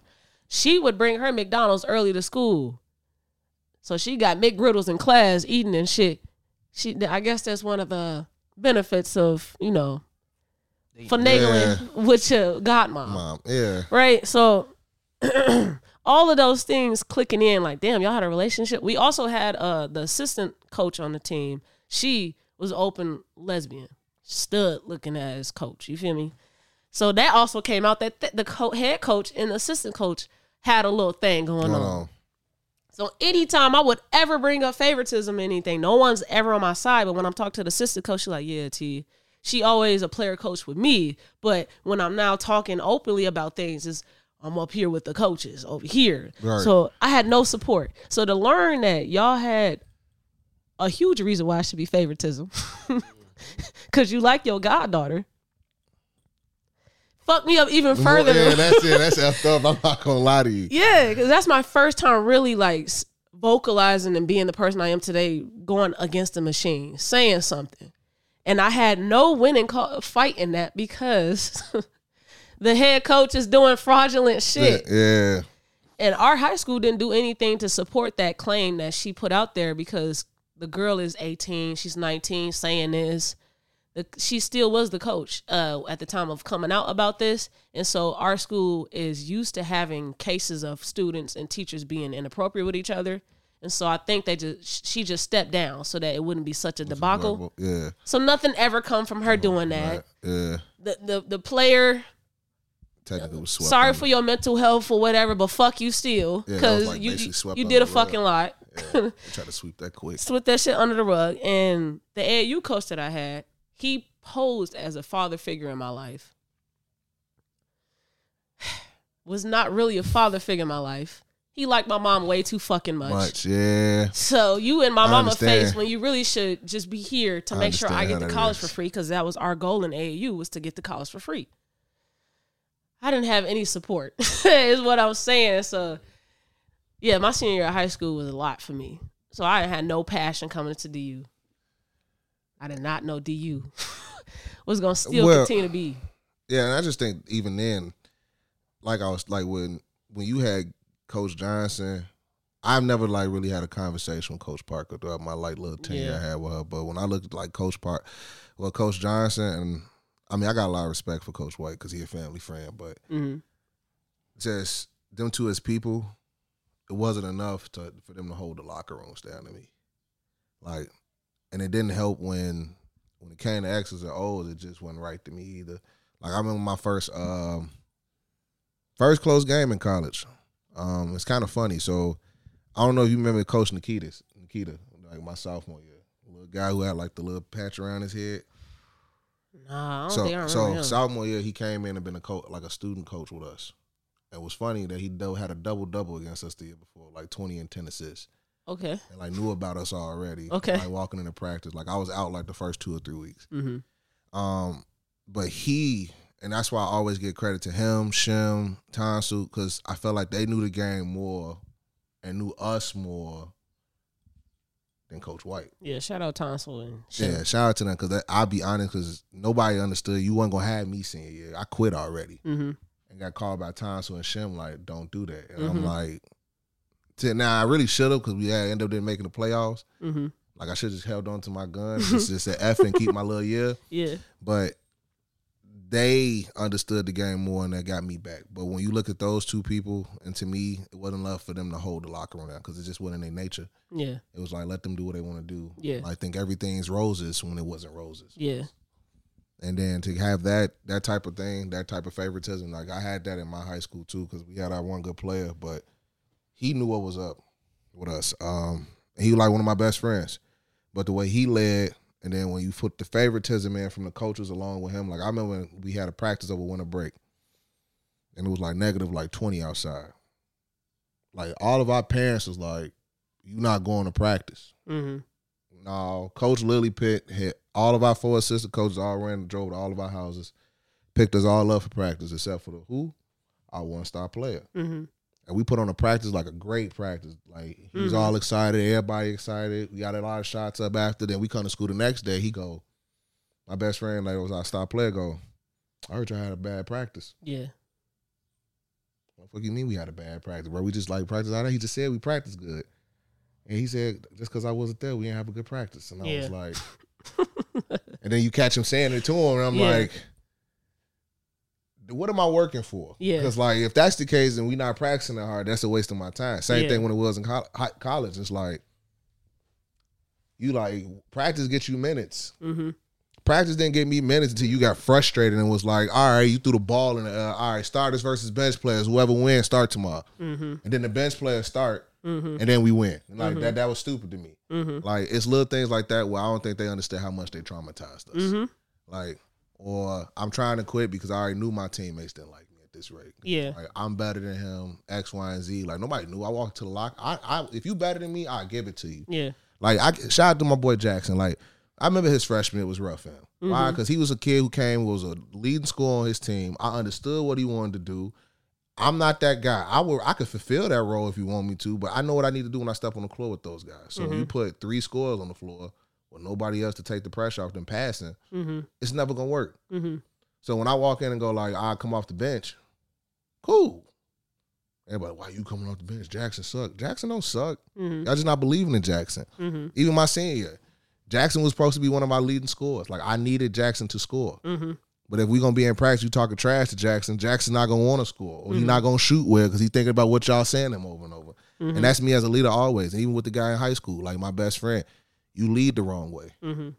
So when you telling them to get back on defense, like, get your bitch ass back on defense. And you like, yeah, bro, I ain't listening to you. Or now he looking at me saying, hey, now because I'm putting games together and everybody like, and that's getting to him because he like, Isaac, this Isaac locker room now. And it's like, I'm just hooping. Mm-hmm. Hooping for the love of it. Like, that's my thing. And if I can get us all on the same page, I'm going to try. But it's just too much when you got the coaches doing that. That's traumatizing already because it's like you're not doing enough. Yeah. And it's not, I'm not pleasing you enough. It feels like I shouldn't be sitting here trying to please you. Yeah. You're trying to win games. Yeah. If you ain't trying to win games, then I don't know what you're thinking about. Yeah. Like, and that's the biggest thing. I think my biggest thing was that Aurora game to me, my junior year. And he kept us after that damn shit. That ass whooping we took. Well, we was up 20. And then Aurora, well, no, Lakeland. Lakeland, we was beating Lakeland by 20, and we stayed after. Yeah. And Lily was, like, looking at the stat line. I'm like, bro, we shot 20. The shot discrepancy, the mm-hmm. second half was just outrageous. Coaches be trying to manipulate situations. Legit. Had us sitting like, what's the issue? What you mean, what's the issue? We don't like each other. Yeah. That's the thing. It's clear as day. Like, we got guys tweeting, like, I'd rather you tell me I'm playing like shit, so I know what I gotta do. Don't sub-tweet me. Don't tweet about it. I don't care about you tweeting about it because you was right. We was supposed to help you. Mm-hmm. Like, probably I think it was Tim had like 28 against Benedictine, and I'll be honest, he didn't have no help. Mm-hmm. He didn't, so he tweeted about it. I didn't care about the tweets. I'm like, I played like crap, so I'm like, I'll be better. We lose the game against Lakeland, and then once all of a sudden, all it took was one person go like, yeah, you know, I don't think people should be tweeting about this and that. But I'm like, you just played like shit. He just played like shit. Yeah. Now we all playing like shit. We can't have this. I don't know how you want to fix it. Yeah. But that was the whole season for us. And there was always somebody on that team or on that guy's squad that was like, if I was on the floor, mm-hmm. this would have changed. You mm-hmm. was on the floor. Did you check out how many minutes you played tonight? And we did plus and minuses. Your minuses is right up there with mine, brother. Like, we wasn't playing well. The delusions. Yeah, then that's the one thing that a lot of players, I feel like, in and out of Dominican, it was just a lot of delusion to me. Like, you just thought you was God-given talent to the world, and you wasn't. You see it beyond the schools or the teams you played for. Like, Patrick Beverly is hilarious. Yes. He is a very delusional as player. Player. One delusional player. Yeah, because, like, we can sit here and talk about our personal experiences, and people might not be able to relate or understand what we're talking about, but just think about, in real life, just listening, like, to other things in life. When you just at work, and somebody go snitch on you to the boss, and the boss come to you like, tell your side of the story, and you hear their side. I'm like, are you fucking kidding me? This person told you this. Yep. That is crazy. That's not how it went. Yeah, it's in any facet of life. It's just you have those people that are extremely delusional, and they live in their own little bubble. Yeah, and I could, and for me, I think I bursted somebody's delusion before they left the team. Because it was like, you ain't this, you ain't that, and don't nobody like you. Mm-hmm.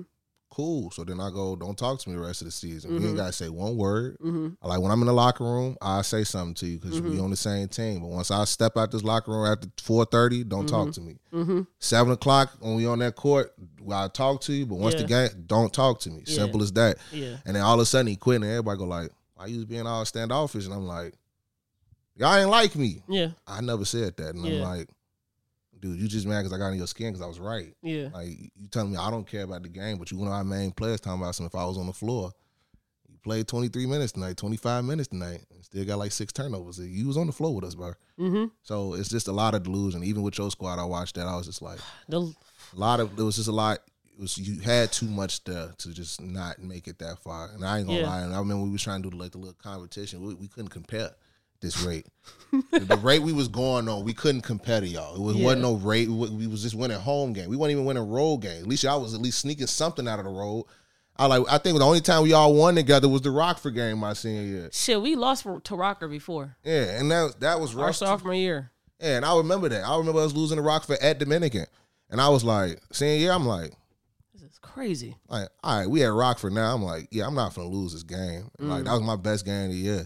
I think I had like 23. I'm like, yeah, we're not losing this game one way or another. And I'm like, but it just took so long for you to catch on because it was like you finally getting the guys in the locker room who understand what they can and what they can't do. And then you know guys who understand I could lift it to another level. Mm-hmm. Like Dennis Handy to me was Dennis was probably like our best teammate. Energy never changed for him. And that's what somebody you need in the locker room. He didn't give a hell. He played 5-10 minutes. Yeah.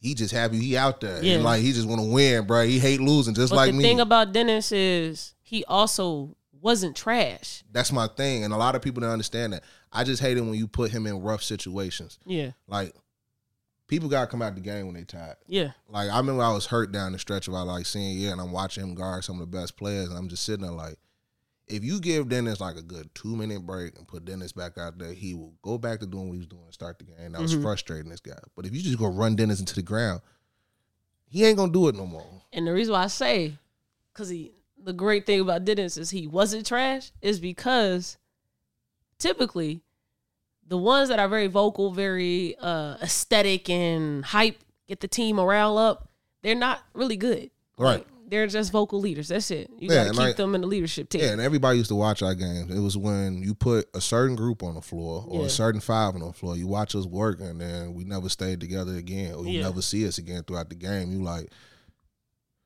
what that unit that had like Isaac, Dennis, and Aaron out there? Like, coach don't like Aaron. Shit, I get the sporadic minutes. I remember I scored 24 in Colorado and then played the second game. Mm-hmm.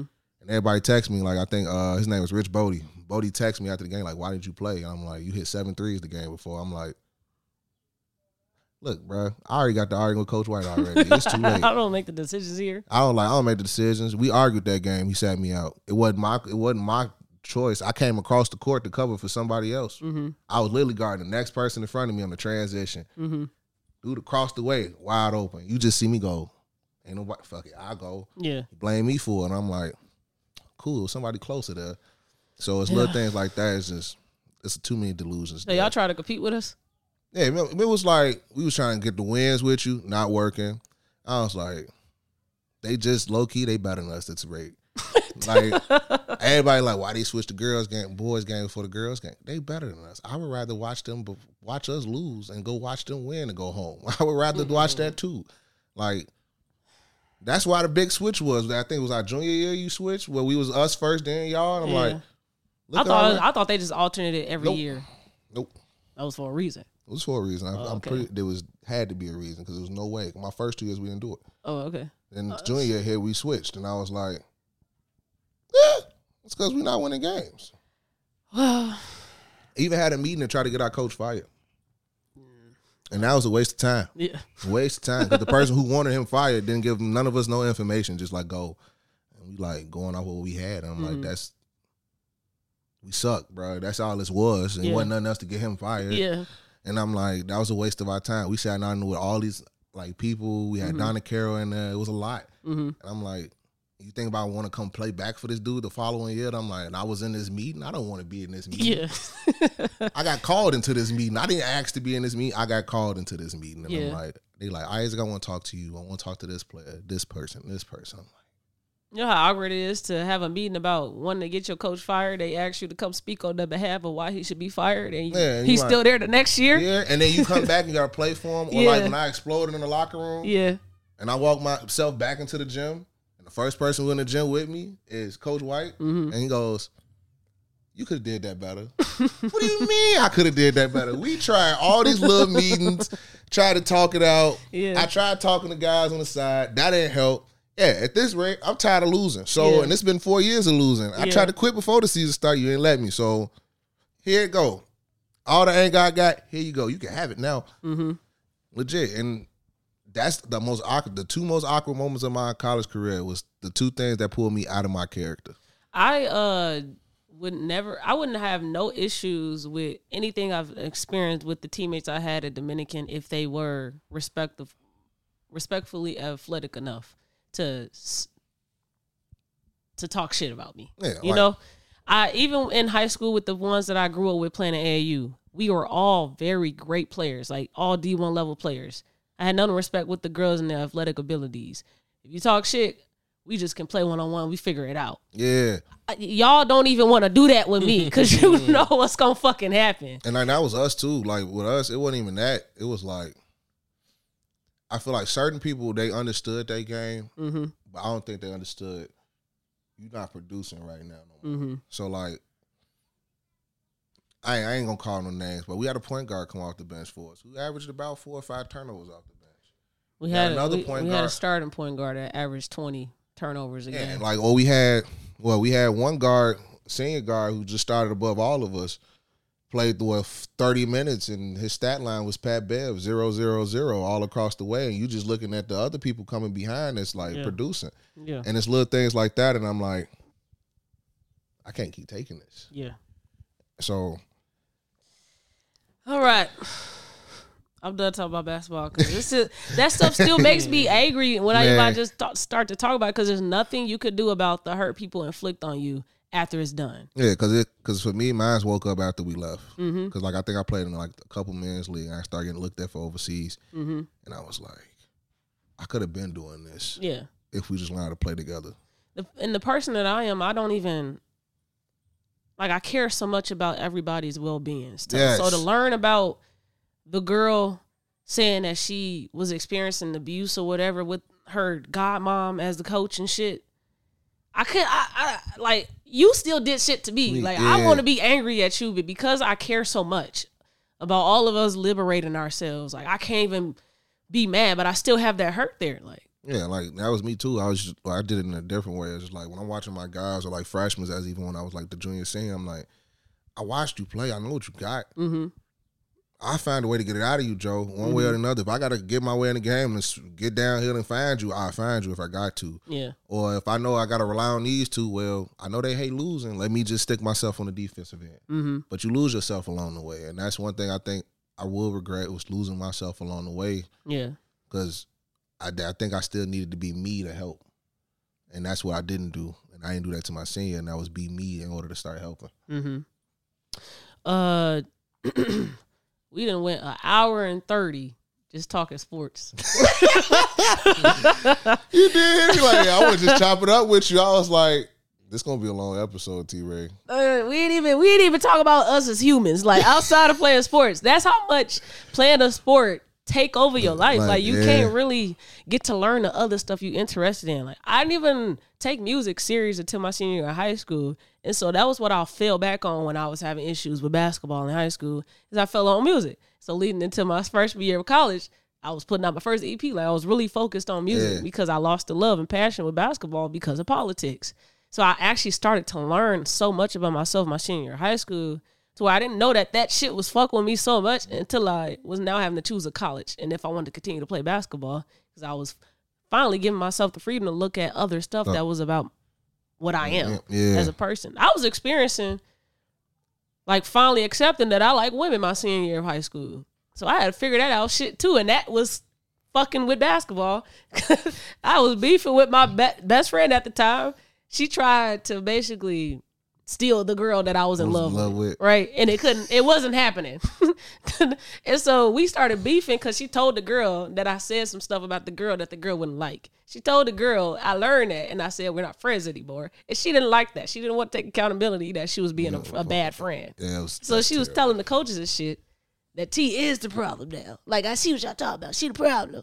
You know, she's like, I still want a girl, but like, and she telling these people we fell out over a girl. No, we did it, nigga. It was a horrible friend. You a horrible friend. Yeah. So yeah, it was, man. It's so much that we like. If you really dedicated to something, you spend so much of your life striving for that to where you kind of forget how to be human when you're done with that. Yep. Talk about how things was for you when senior, last game, lights shut off, that's it, no more basketball. So lights shut off. I ain't gonna lie, I felt lost for a little bit. Mm-hmm. So the first month and not even having a game, nothing, no basketball related activities, I joined the league right away. Mm-hmm. And then, but the funny thing is that I went back to all my friends. So everybody I played with in high school, I went back to them and we all joined the league together. Mm-hmm. And then we went undefeated and won the league. So then I got into another league right after that. And we just started doing it like till we lose. Yeah. And then right before the pandemic ended? Like, I mean, started. Before the pandemic started. Yeah. I think we won one more game and never seen the court again. And then I got offered to coach. And that's when a real, like, whirlwind for me switched for me because then it became more about my X's and O's and worry about myself and me diving into somebody else's future. Yeah. And I was like, my dad was a coach and I always watched him coach. So I had little stuff like keeping everybody in check. Like, he don't play favoritism. I was his son, goddammit. This man made me give up a whole all-star MVP in front of everybody just to give it to me privately. Yeah. I was like, I rather just got it. Like, he made my sister mad. Because, like, my sister knew what I wanted that year, my 8th grade year. Like, was playing so hard for all-star MVP, and he made me give it up. Yeah. So he always put that selfless part. And then my mom always kept me humble when she was alive. So she always kept me humble. But when I got to coaching, it was like, take what they did and let me bring it to them. And then all the coaches I did play for that I didn't like what they did, I'm not doing that. Yeah. So it was a real, like, shell shock my first 3 games. I got my ass kicked. And then after that, ground just started hitting the ground running. I think I won like 11 games straight. No favoritism. Trying to keep that and kill it in the locker room. Whatever I could here, kill it. But for me, I stayed around basketball. Mm-hmm. I had to, one way or the other. Even now, I have to stay around. What do you want to do career-wise with yourself? So right now, I want to be a physical. So I'm in school to be a physical therapist assistant. Mm-hmm. So I'm almost done with that coming up this February. But I really want to coach. I'll be honest with that. If I can get to the Division I level, NBA level to coach, I want to do it. Okay. Because I care too much about the game of basketball. Yeah. But also, I care too much about watching somebody getting coached the wrong way. Yeah. Or, like, I watched I watched Gigi little brother play. Mm-hmm. And that's when I knew my mindset changed. Because I'm watching him play, and I'm like, bro, you could do so many other things besides run this damn offense. There's some other ways we can attack than you keep running the offense. And all they doing telling you run the offense. Mm-hmm. But he's scoring 10 without running the offense. Yeah. So I'm like, he could do something different. And he's just playing within it. Yeah. So I just think with me, I have too much fun for it. Even with coaching. Like, I'm all on the floor. I didn't got some technical fouls. That was like, oh, this is real different now. So this is fun. Yeah, this is actually fun. Like, and you get to actually, as a player, I couldn't talk to the referee no kind of way. As a coach, I can't. Because it's like, don't do your job shit because I can't do my job like shit. Mm-hmm. And that's the one thing I just like, when I'm watching guys grow from the first day with me to the last day, like my first group of freshmen, I tell you, watching them play now, it's just that fulfilling aspect. It's like, oh, you did what you was supposed to do. Mm-hmm. Like, it clicked for them, like understanding the dedication they got to put in for them. I don't think a lot of them understand. Like, I think as you come out of 8th grade, you do so many things where your parents pay for it. Mm-hmm. And I feel like they lose that factor. And mom paid for it. I'm going to make the team. All right, well, we walk yourself in high school freshman year, and you got 60 other kids in there about to try out for the same team. What helps you stand out? Mm-hmm. What makes you stand out amongst them? Mm-hmm. What keeps you on the team as you keep getting older? Mm-hmm. What gets you that college scholarship? If it's D3, D2, NAIA, any of that, what helps you get there? And that's what I like to see. Yeah. One of the things that I didn't have, I wish I would have known sooner when I was trying to get myself exposure to get D1 offers is just the rise of social media and how that plays a large part. Because that's when it started, is when we were leaving high school, I feel like. And so I paid for like a membership on this like recruiting thing. It got me to like a D2 offer with Post University. I went out there to Connecticut. I didn't like it. That's the highest was a D2 offer. So I'm like, damn, if I would have just posted a reel or some shit, like something. Yeah, because prime example, so that same compound I was telling you was in, I was like my senior year of high school. Same gym, scored about 20 each game in the little scrimmage games we had, and the same kid who I played against didn't win one damn game. Yeah. He didn't play that well. Yeah. He got a highlight tape out. Yeah. And I was like, I ain't got that type of money for no highlight tape. Yeah. So I remember making my own highlight tape on Huddle and was like, all right, we could do it like this, but it wasn't nothing special. Yeah, scraping whatever footage somebody might have gotten on their phone from. Yeah, I'm like, now you just looking at me just shoot threes. Now this is me picking out all my plays. And I'm like, nah. When you got somebody putting like the little things together, that intriguing part, just so they can attract you on social media. Yeah. And that's where I think a lot of people miss. And then even then, I do feel like social media ruined the game a little bit. A little bit. I think Steph Curry played a little bit of part in that. Yeah, so. Okay. Would you want for your child to play? Yes. Would you want for your boy to play? Yes. And but for me, I'm not going to force it. Mm-hmm. Like what if a nigga want to play lacrosse? Go ahead. They ain't going to like, oh, really, nigga? Yeah, it hurt a little bit, but I ain't going to be like, all right, well, you didn't play. Let's make you the best lacrosse player we can now. All right, look at you. Great father. Now, it's only one sport. I mean, it's no offense. He ain't playing no damn golf. No golf? Nope. But you can play lacrosse? Yep. Golf too slow. And I ain't trying to walk. I ain't trying to watch that shit. I ain't trying to walk hole to hole, bro. I'll be honest. I don't want to do 9 holes. I don't want to do 12, 18, none of it. I can't do it. That's too long. Okay. You got to watch, hit one time, and 3 hours later, you hit another time? Mm-hmm. No. Nope. No golf. I would love my kids to play sports just to have that discipline and shit there, but I do not want them to want to be, professional athlete if they're delusional. Yeah. See. Okay. Yeah. Okay. Now you time. Yeah. That's my thing because I feel like that's what AAU is. Uh-huh. It's a lot of delusional parents. Delusional parents, and I dealt with that like my last year of coaching before I had to start school and stuff. Mm-hmm. So I had a kid. And I feel like in tryouts, top-down talent, like whole tryout, talking trash to people up and down the court. I'm like, they're my guard. I got my point guard. And I'm like sitting in the tryouts like, I got my point guard right there. I'm going to have to like coach his attitude, but I got my point guard. Cool. Season start. Put him on the team. First 4 games, we lose. He ain't playing like nothing I need to play. Mm-hmm. So I'm trying all these other things, and like right after that 4th game, we lost. His dad calls me and goes, "I want my son to be the point guard." It's like, okay, he's like, "I don't think the ball in his hands enough," and I'm like, "The one that you labeled to be the point guard, Dad?" Yeah, and I'm like, I don't think we watching the same game. Mm-hmm. So then like I'm like thinking, so I call my other assistant coach. We talking about it. And I'm like, we try to draw some plays up for him. I'm like, all right, so I just go in my bag. Draw some plays up. Draw some plays. Okay. 5th game, we going against Fenwick at the time. Fenwick was undefeated. Mm-hmm. And that's a real, I ain't going to lie, them little boys was hooping their freshman year. Mm-hmm. Playing our butts off up and down. But every time this little boy on the floor, I couldn't get him to play no defense. And I play a 1-3-1. Mm-hmm. That's just because I had to follow what the varsity doing in terms of defensive schemes. We playing a 1-3-1. I put him at the tail because he could cover side to side. Kid is not playing no defense whatsoever. Mm-hmm. Go sit down. That's 5 games in a row. You playing like crap. So I put the other little kid. Now, his dad want to make it a race thing. Cool. Mm-hmm. I don't care. Gavin Fitzgerald, my little white point guard, came in that last like 5 minutes. Hit 2 threes. Mm-hmm. Got to steal, played the game the right way. We only lost about 1. Yeah. Dad gets so pissed that he walks in and goes, "I want my son." At the end of the game. Like, I got to talk to everybody first. So the AD stops him like, "Nah, let him talk to him, then you get your son." Nah, he like, "That's my son. I want my son." I'm like, cool, you can have him. I ain't going to talk to them like that because I ain't going to try to like beat them while they down like that. So I'm like, cool, they can go. All of a sudden, he go, "I could take him to Whitney Young."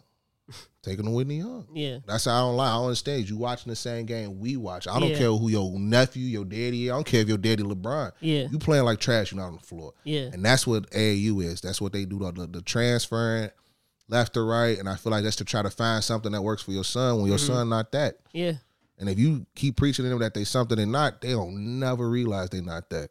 And I feel like that was a lot of people at Dominican, too. You got to tell your kids, if they suck, they suck. Yeah. Right? Yeah, that's my thing. You got to keep it honest with them. And that's my whole thing, even with him. Like, as Amaya gets older for me, I'm honest. I want to make the game and have fun, but I'm honest. Mm-hmm. You suck today. You could be better, but you suck today. One of the narratives that I want to rewrite as far as just sports culture is going back to academics, going back and instilling that in kids early on that your grades are extremely important. Because if basketball or football don't work out for you, it's a 1% chance that you're going to make it professionally. If that don't work out for you, you at least still have intelligence to lean on to so that you can navigate and figure out what are you outside of sports. It's a lot of dumbass athletes. Yeah. And with every sport today being such a business, you can't be dumb. Yeah. You got to have some type of intellect. So that's one of those narratives I really would love to rewrite, and I think it starts with the structures before you get to the professional level of middle school, high school, yes, AAU programs. It starts with them saying, let me see your report card. Nah, that shit's trash. I don't believe in mediocrity. Like, we all got to be excellent. So you pushing them to be great academic-wise, and you also are talking to them as if you're a school guidance counselor, and you're saying, like, where do you want to be outside of basketball? Yeah. And you helping them find opportunities in the communities that can help them if they want to be an engineer. Okay, well, make sure you join the robotics team when you get to high school or some shit like that. Like, that's one of the narratives I really want sports to garner and transform into outside of just focus solely on put this reel up on Instagram for my son. This nigga just did a fucking sham guy against a 6 foot eighth grader. And we gone. Like, right, yeah. That can't be it. Yeah, it can't to me because I feel like it's a lot of disconnect because as you get older or you find the right you find these certain programs, you're not going to play. Mm-hmm. And as much as you care about hooping, you ain't going to hoop. Mm-hmm. You can't get the grades right. Mm-hmm. Like, prime example, like I think I let my grades slip coming out of high school going into my first half of that freshman season at Dominican. Yeah. And that's why I respect Coach White. I mean, my X and O's might not have been his thing, but he cared about our grades. Mm-hmm. And I remember, like, I was like, man, I'm just barely eligible. Bet I can go to Colorado. First day of practice, IE. Bro, you had like a 2.7. Mm-hmm. Didn't you have a 3.5 in high school? I'm like, yeah. He like, not acceptable. Mm-hmm. I'm like, all right, bet. Then I pick it up from there. Yeah. And even then, when I'm coaching now, it's just like, a lot of these kids don't understand, like, how very rare it is for you to make it that far. Mm-hmm. And I was like, it's going to be 100 bout. Over 100,000, maybe even like a million other kids trying to do the same thing you doing. You might not make it, mm-hmm. and I'm not trying to put that in a harsh way, but you got to find something to fall back on. You got to be blunt with people, bro. Yeah. You're not going to make it. Yeah, and that's why I was trying to help some kids out. Like I had a kid who I had legit, and I remember walking in. They give me a report card every week, like a progress report every week. Mm-hmm. I was coaching at Pats, and one of the kids had like 3 to 4 Fs, and I was like, bro, you're not playing till you get at least one F left. Yeah. I mean, school could be hard. Like, my best friend is somebody who looked at me like, yeah, college ain't for me. Yeah. I could take that. Yeah. Because you understand, like, I did everything I could up until high school, and I'm not going to do it no more because this ain't for me. Yeah. Like, cool. You still got to put some type of effort in up until you get to you 18. Mm-hmm. And that's why I think he didn't understand. And I was like, you need to put some type of effort in. He like, I want to play in college. Yeah, not with 3 Fs. Mm-hmm. So if you can't get 2 of those 3 up, you're not playing anything. Yeah. And I don't even want to see the other F. So mm-hmm. I don't even want you around me. So get away from me until you get up. So I take you away from the whole sport if I can. Yep. That's when we had a conversation about Ebony K. Williams and what she was saying. That's this. Parents are the villains in your origin story. If they're not putting that discipline in the household and not letting just sports take over or being director to raise your kids. Like mm-hmm. you have to have this level of excellence in the household.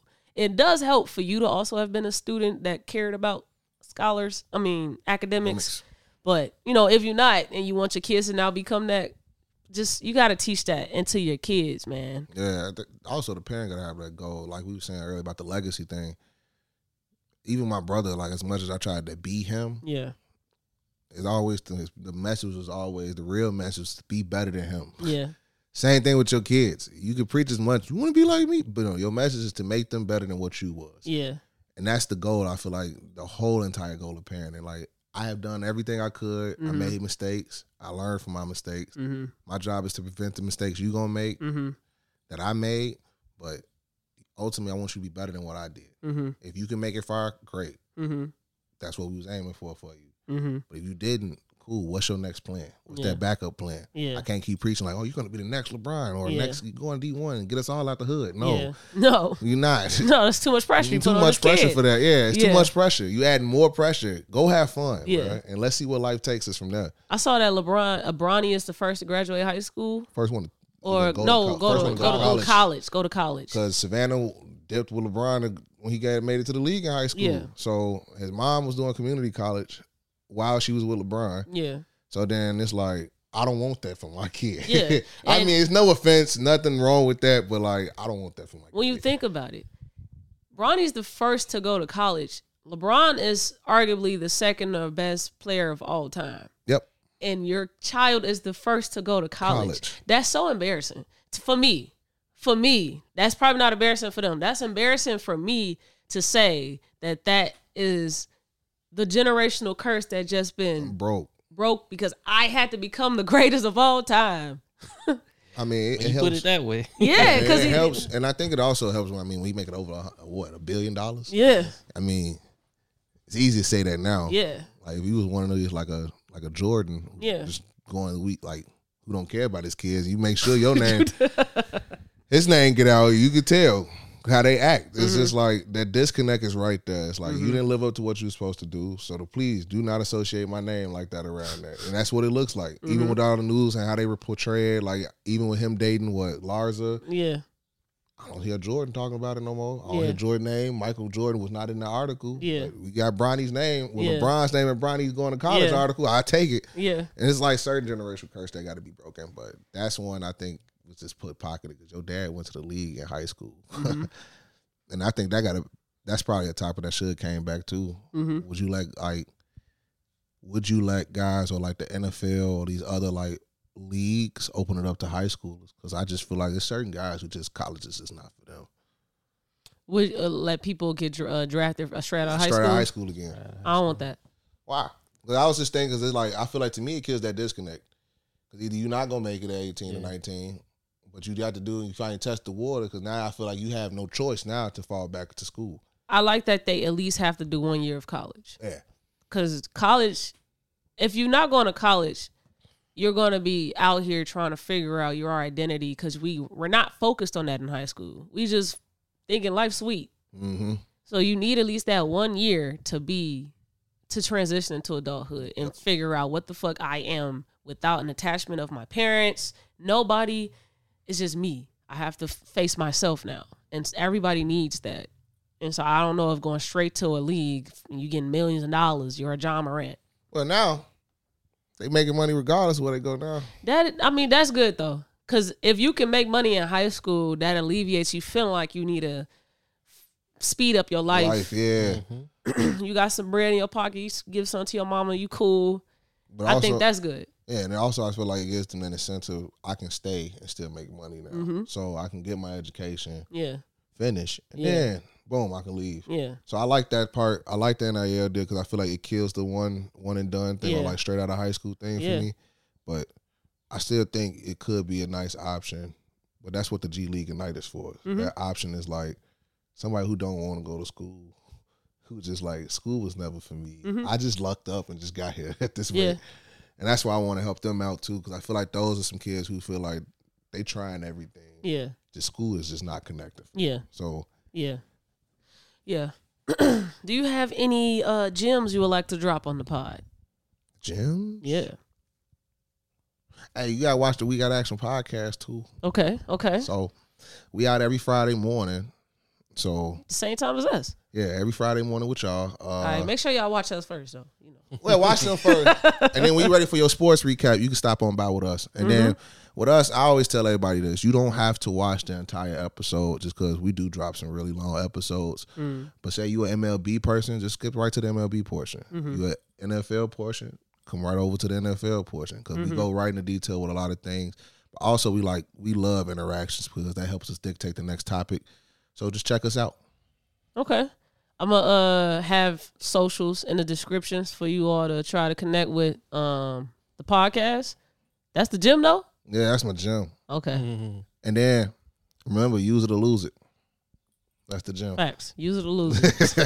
And that's in all aspects, though. I'm serious, because as I'm in PTA school, as you're getting older, if you're not using those muscles, you ain't moving around, you start to lose it right away. I'm feeling that. And when you pass 30, it ain't no coming back. So it's just a decline right after that. So it's easy to use it or lose it. My six-year-old nephew beat me in a foot race with Crocs on. I blamed it on the Crocs, but I really felt pain in my leg, man. But you lost to a 6-year-old. I lost to a 6-year-old in a foot race, bro. Use it or lose it. Hey, you lost to a 6-year-old in the race. We got to talk about that. If you are on YouTube, make sure you like, comment, subscribe, and hit that bell. Not a 6-year-old. And if you're on your favorite streaming platform, thank you for tuning in and make sure you leave us a rating. Peace. Just watch the damn podcast.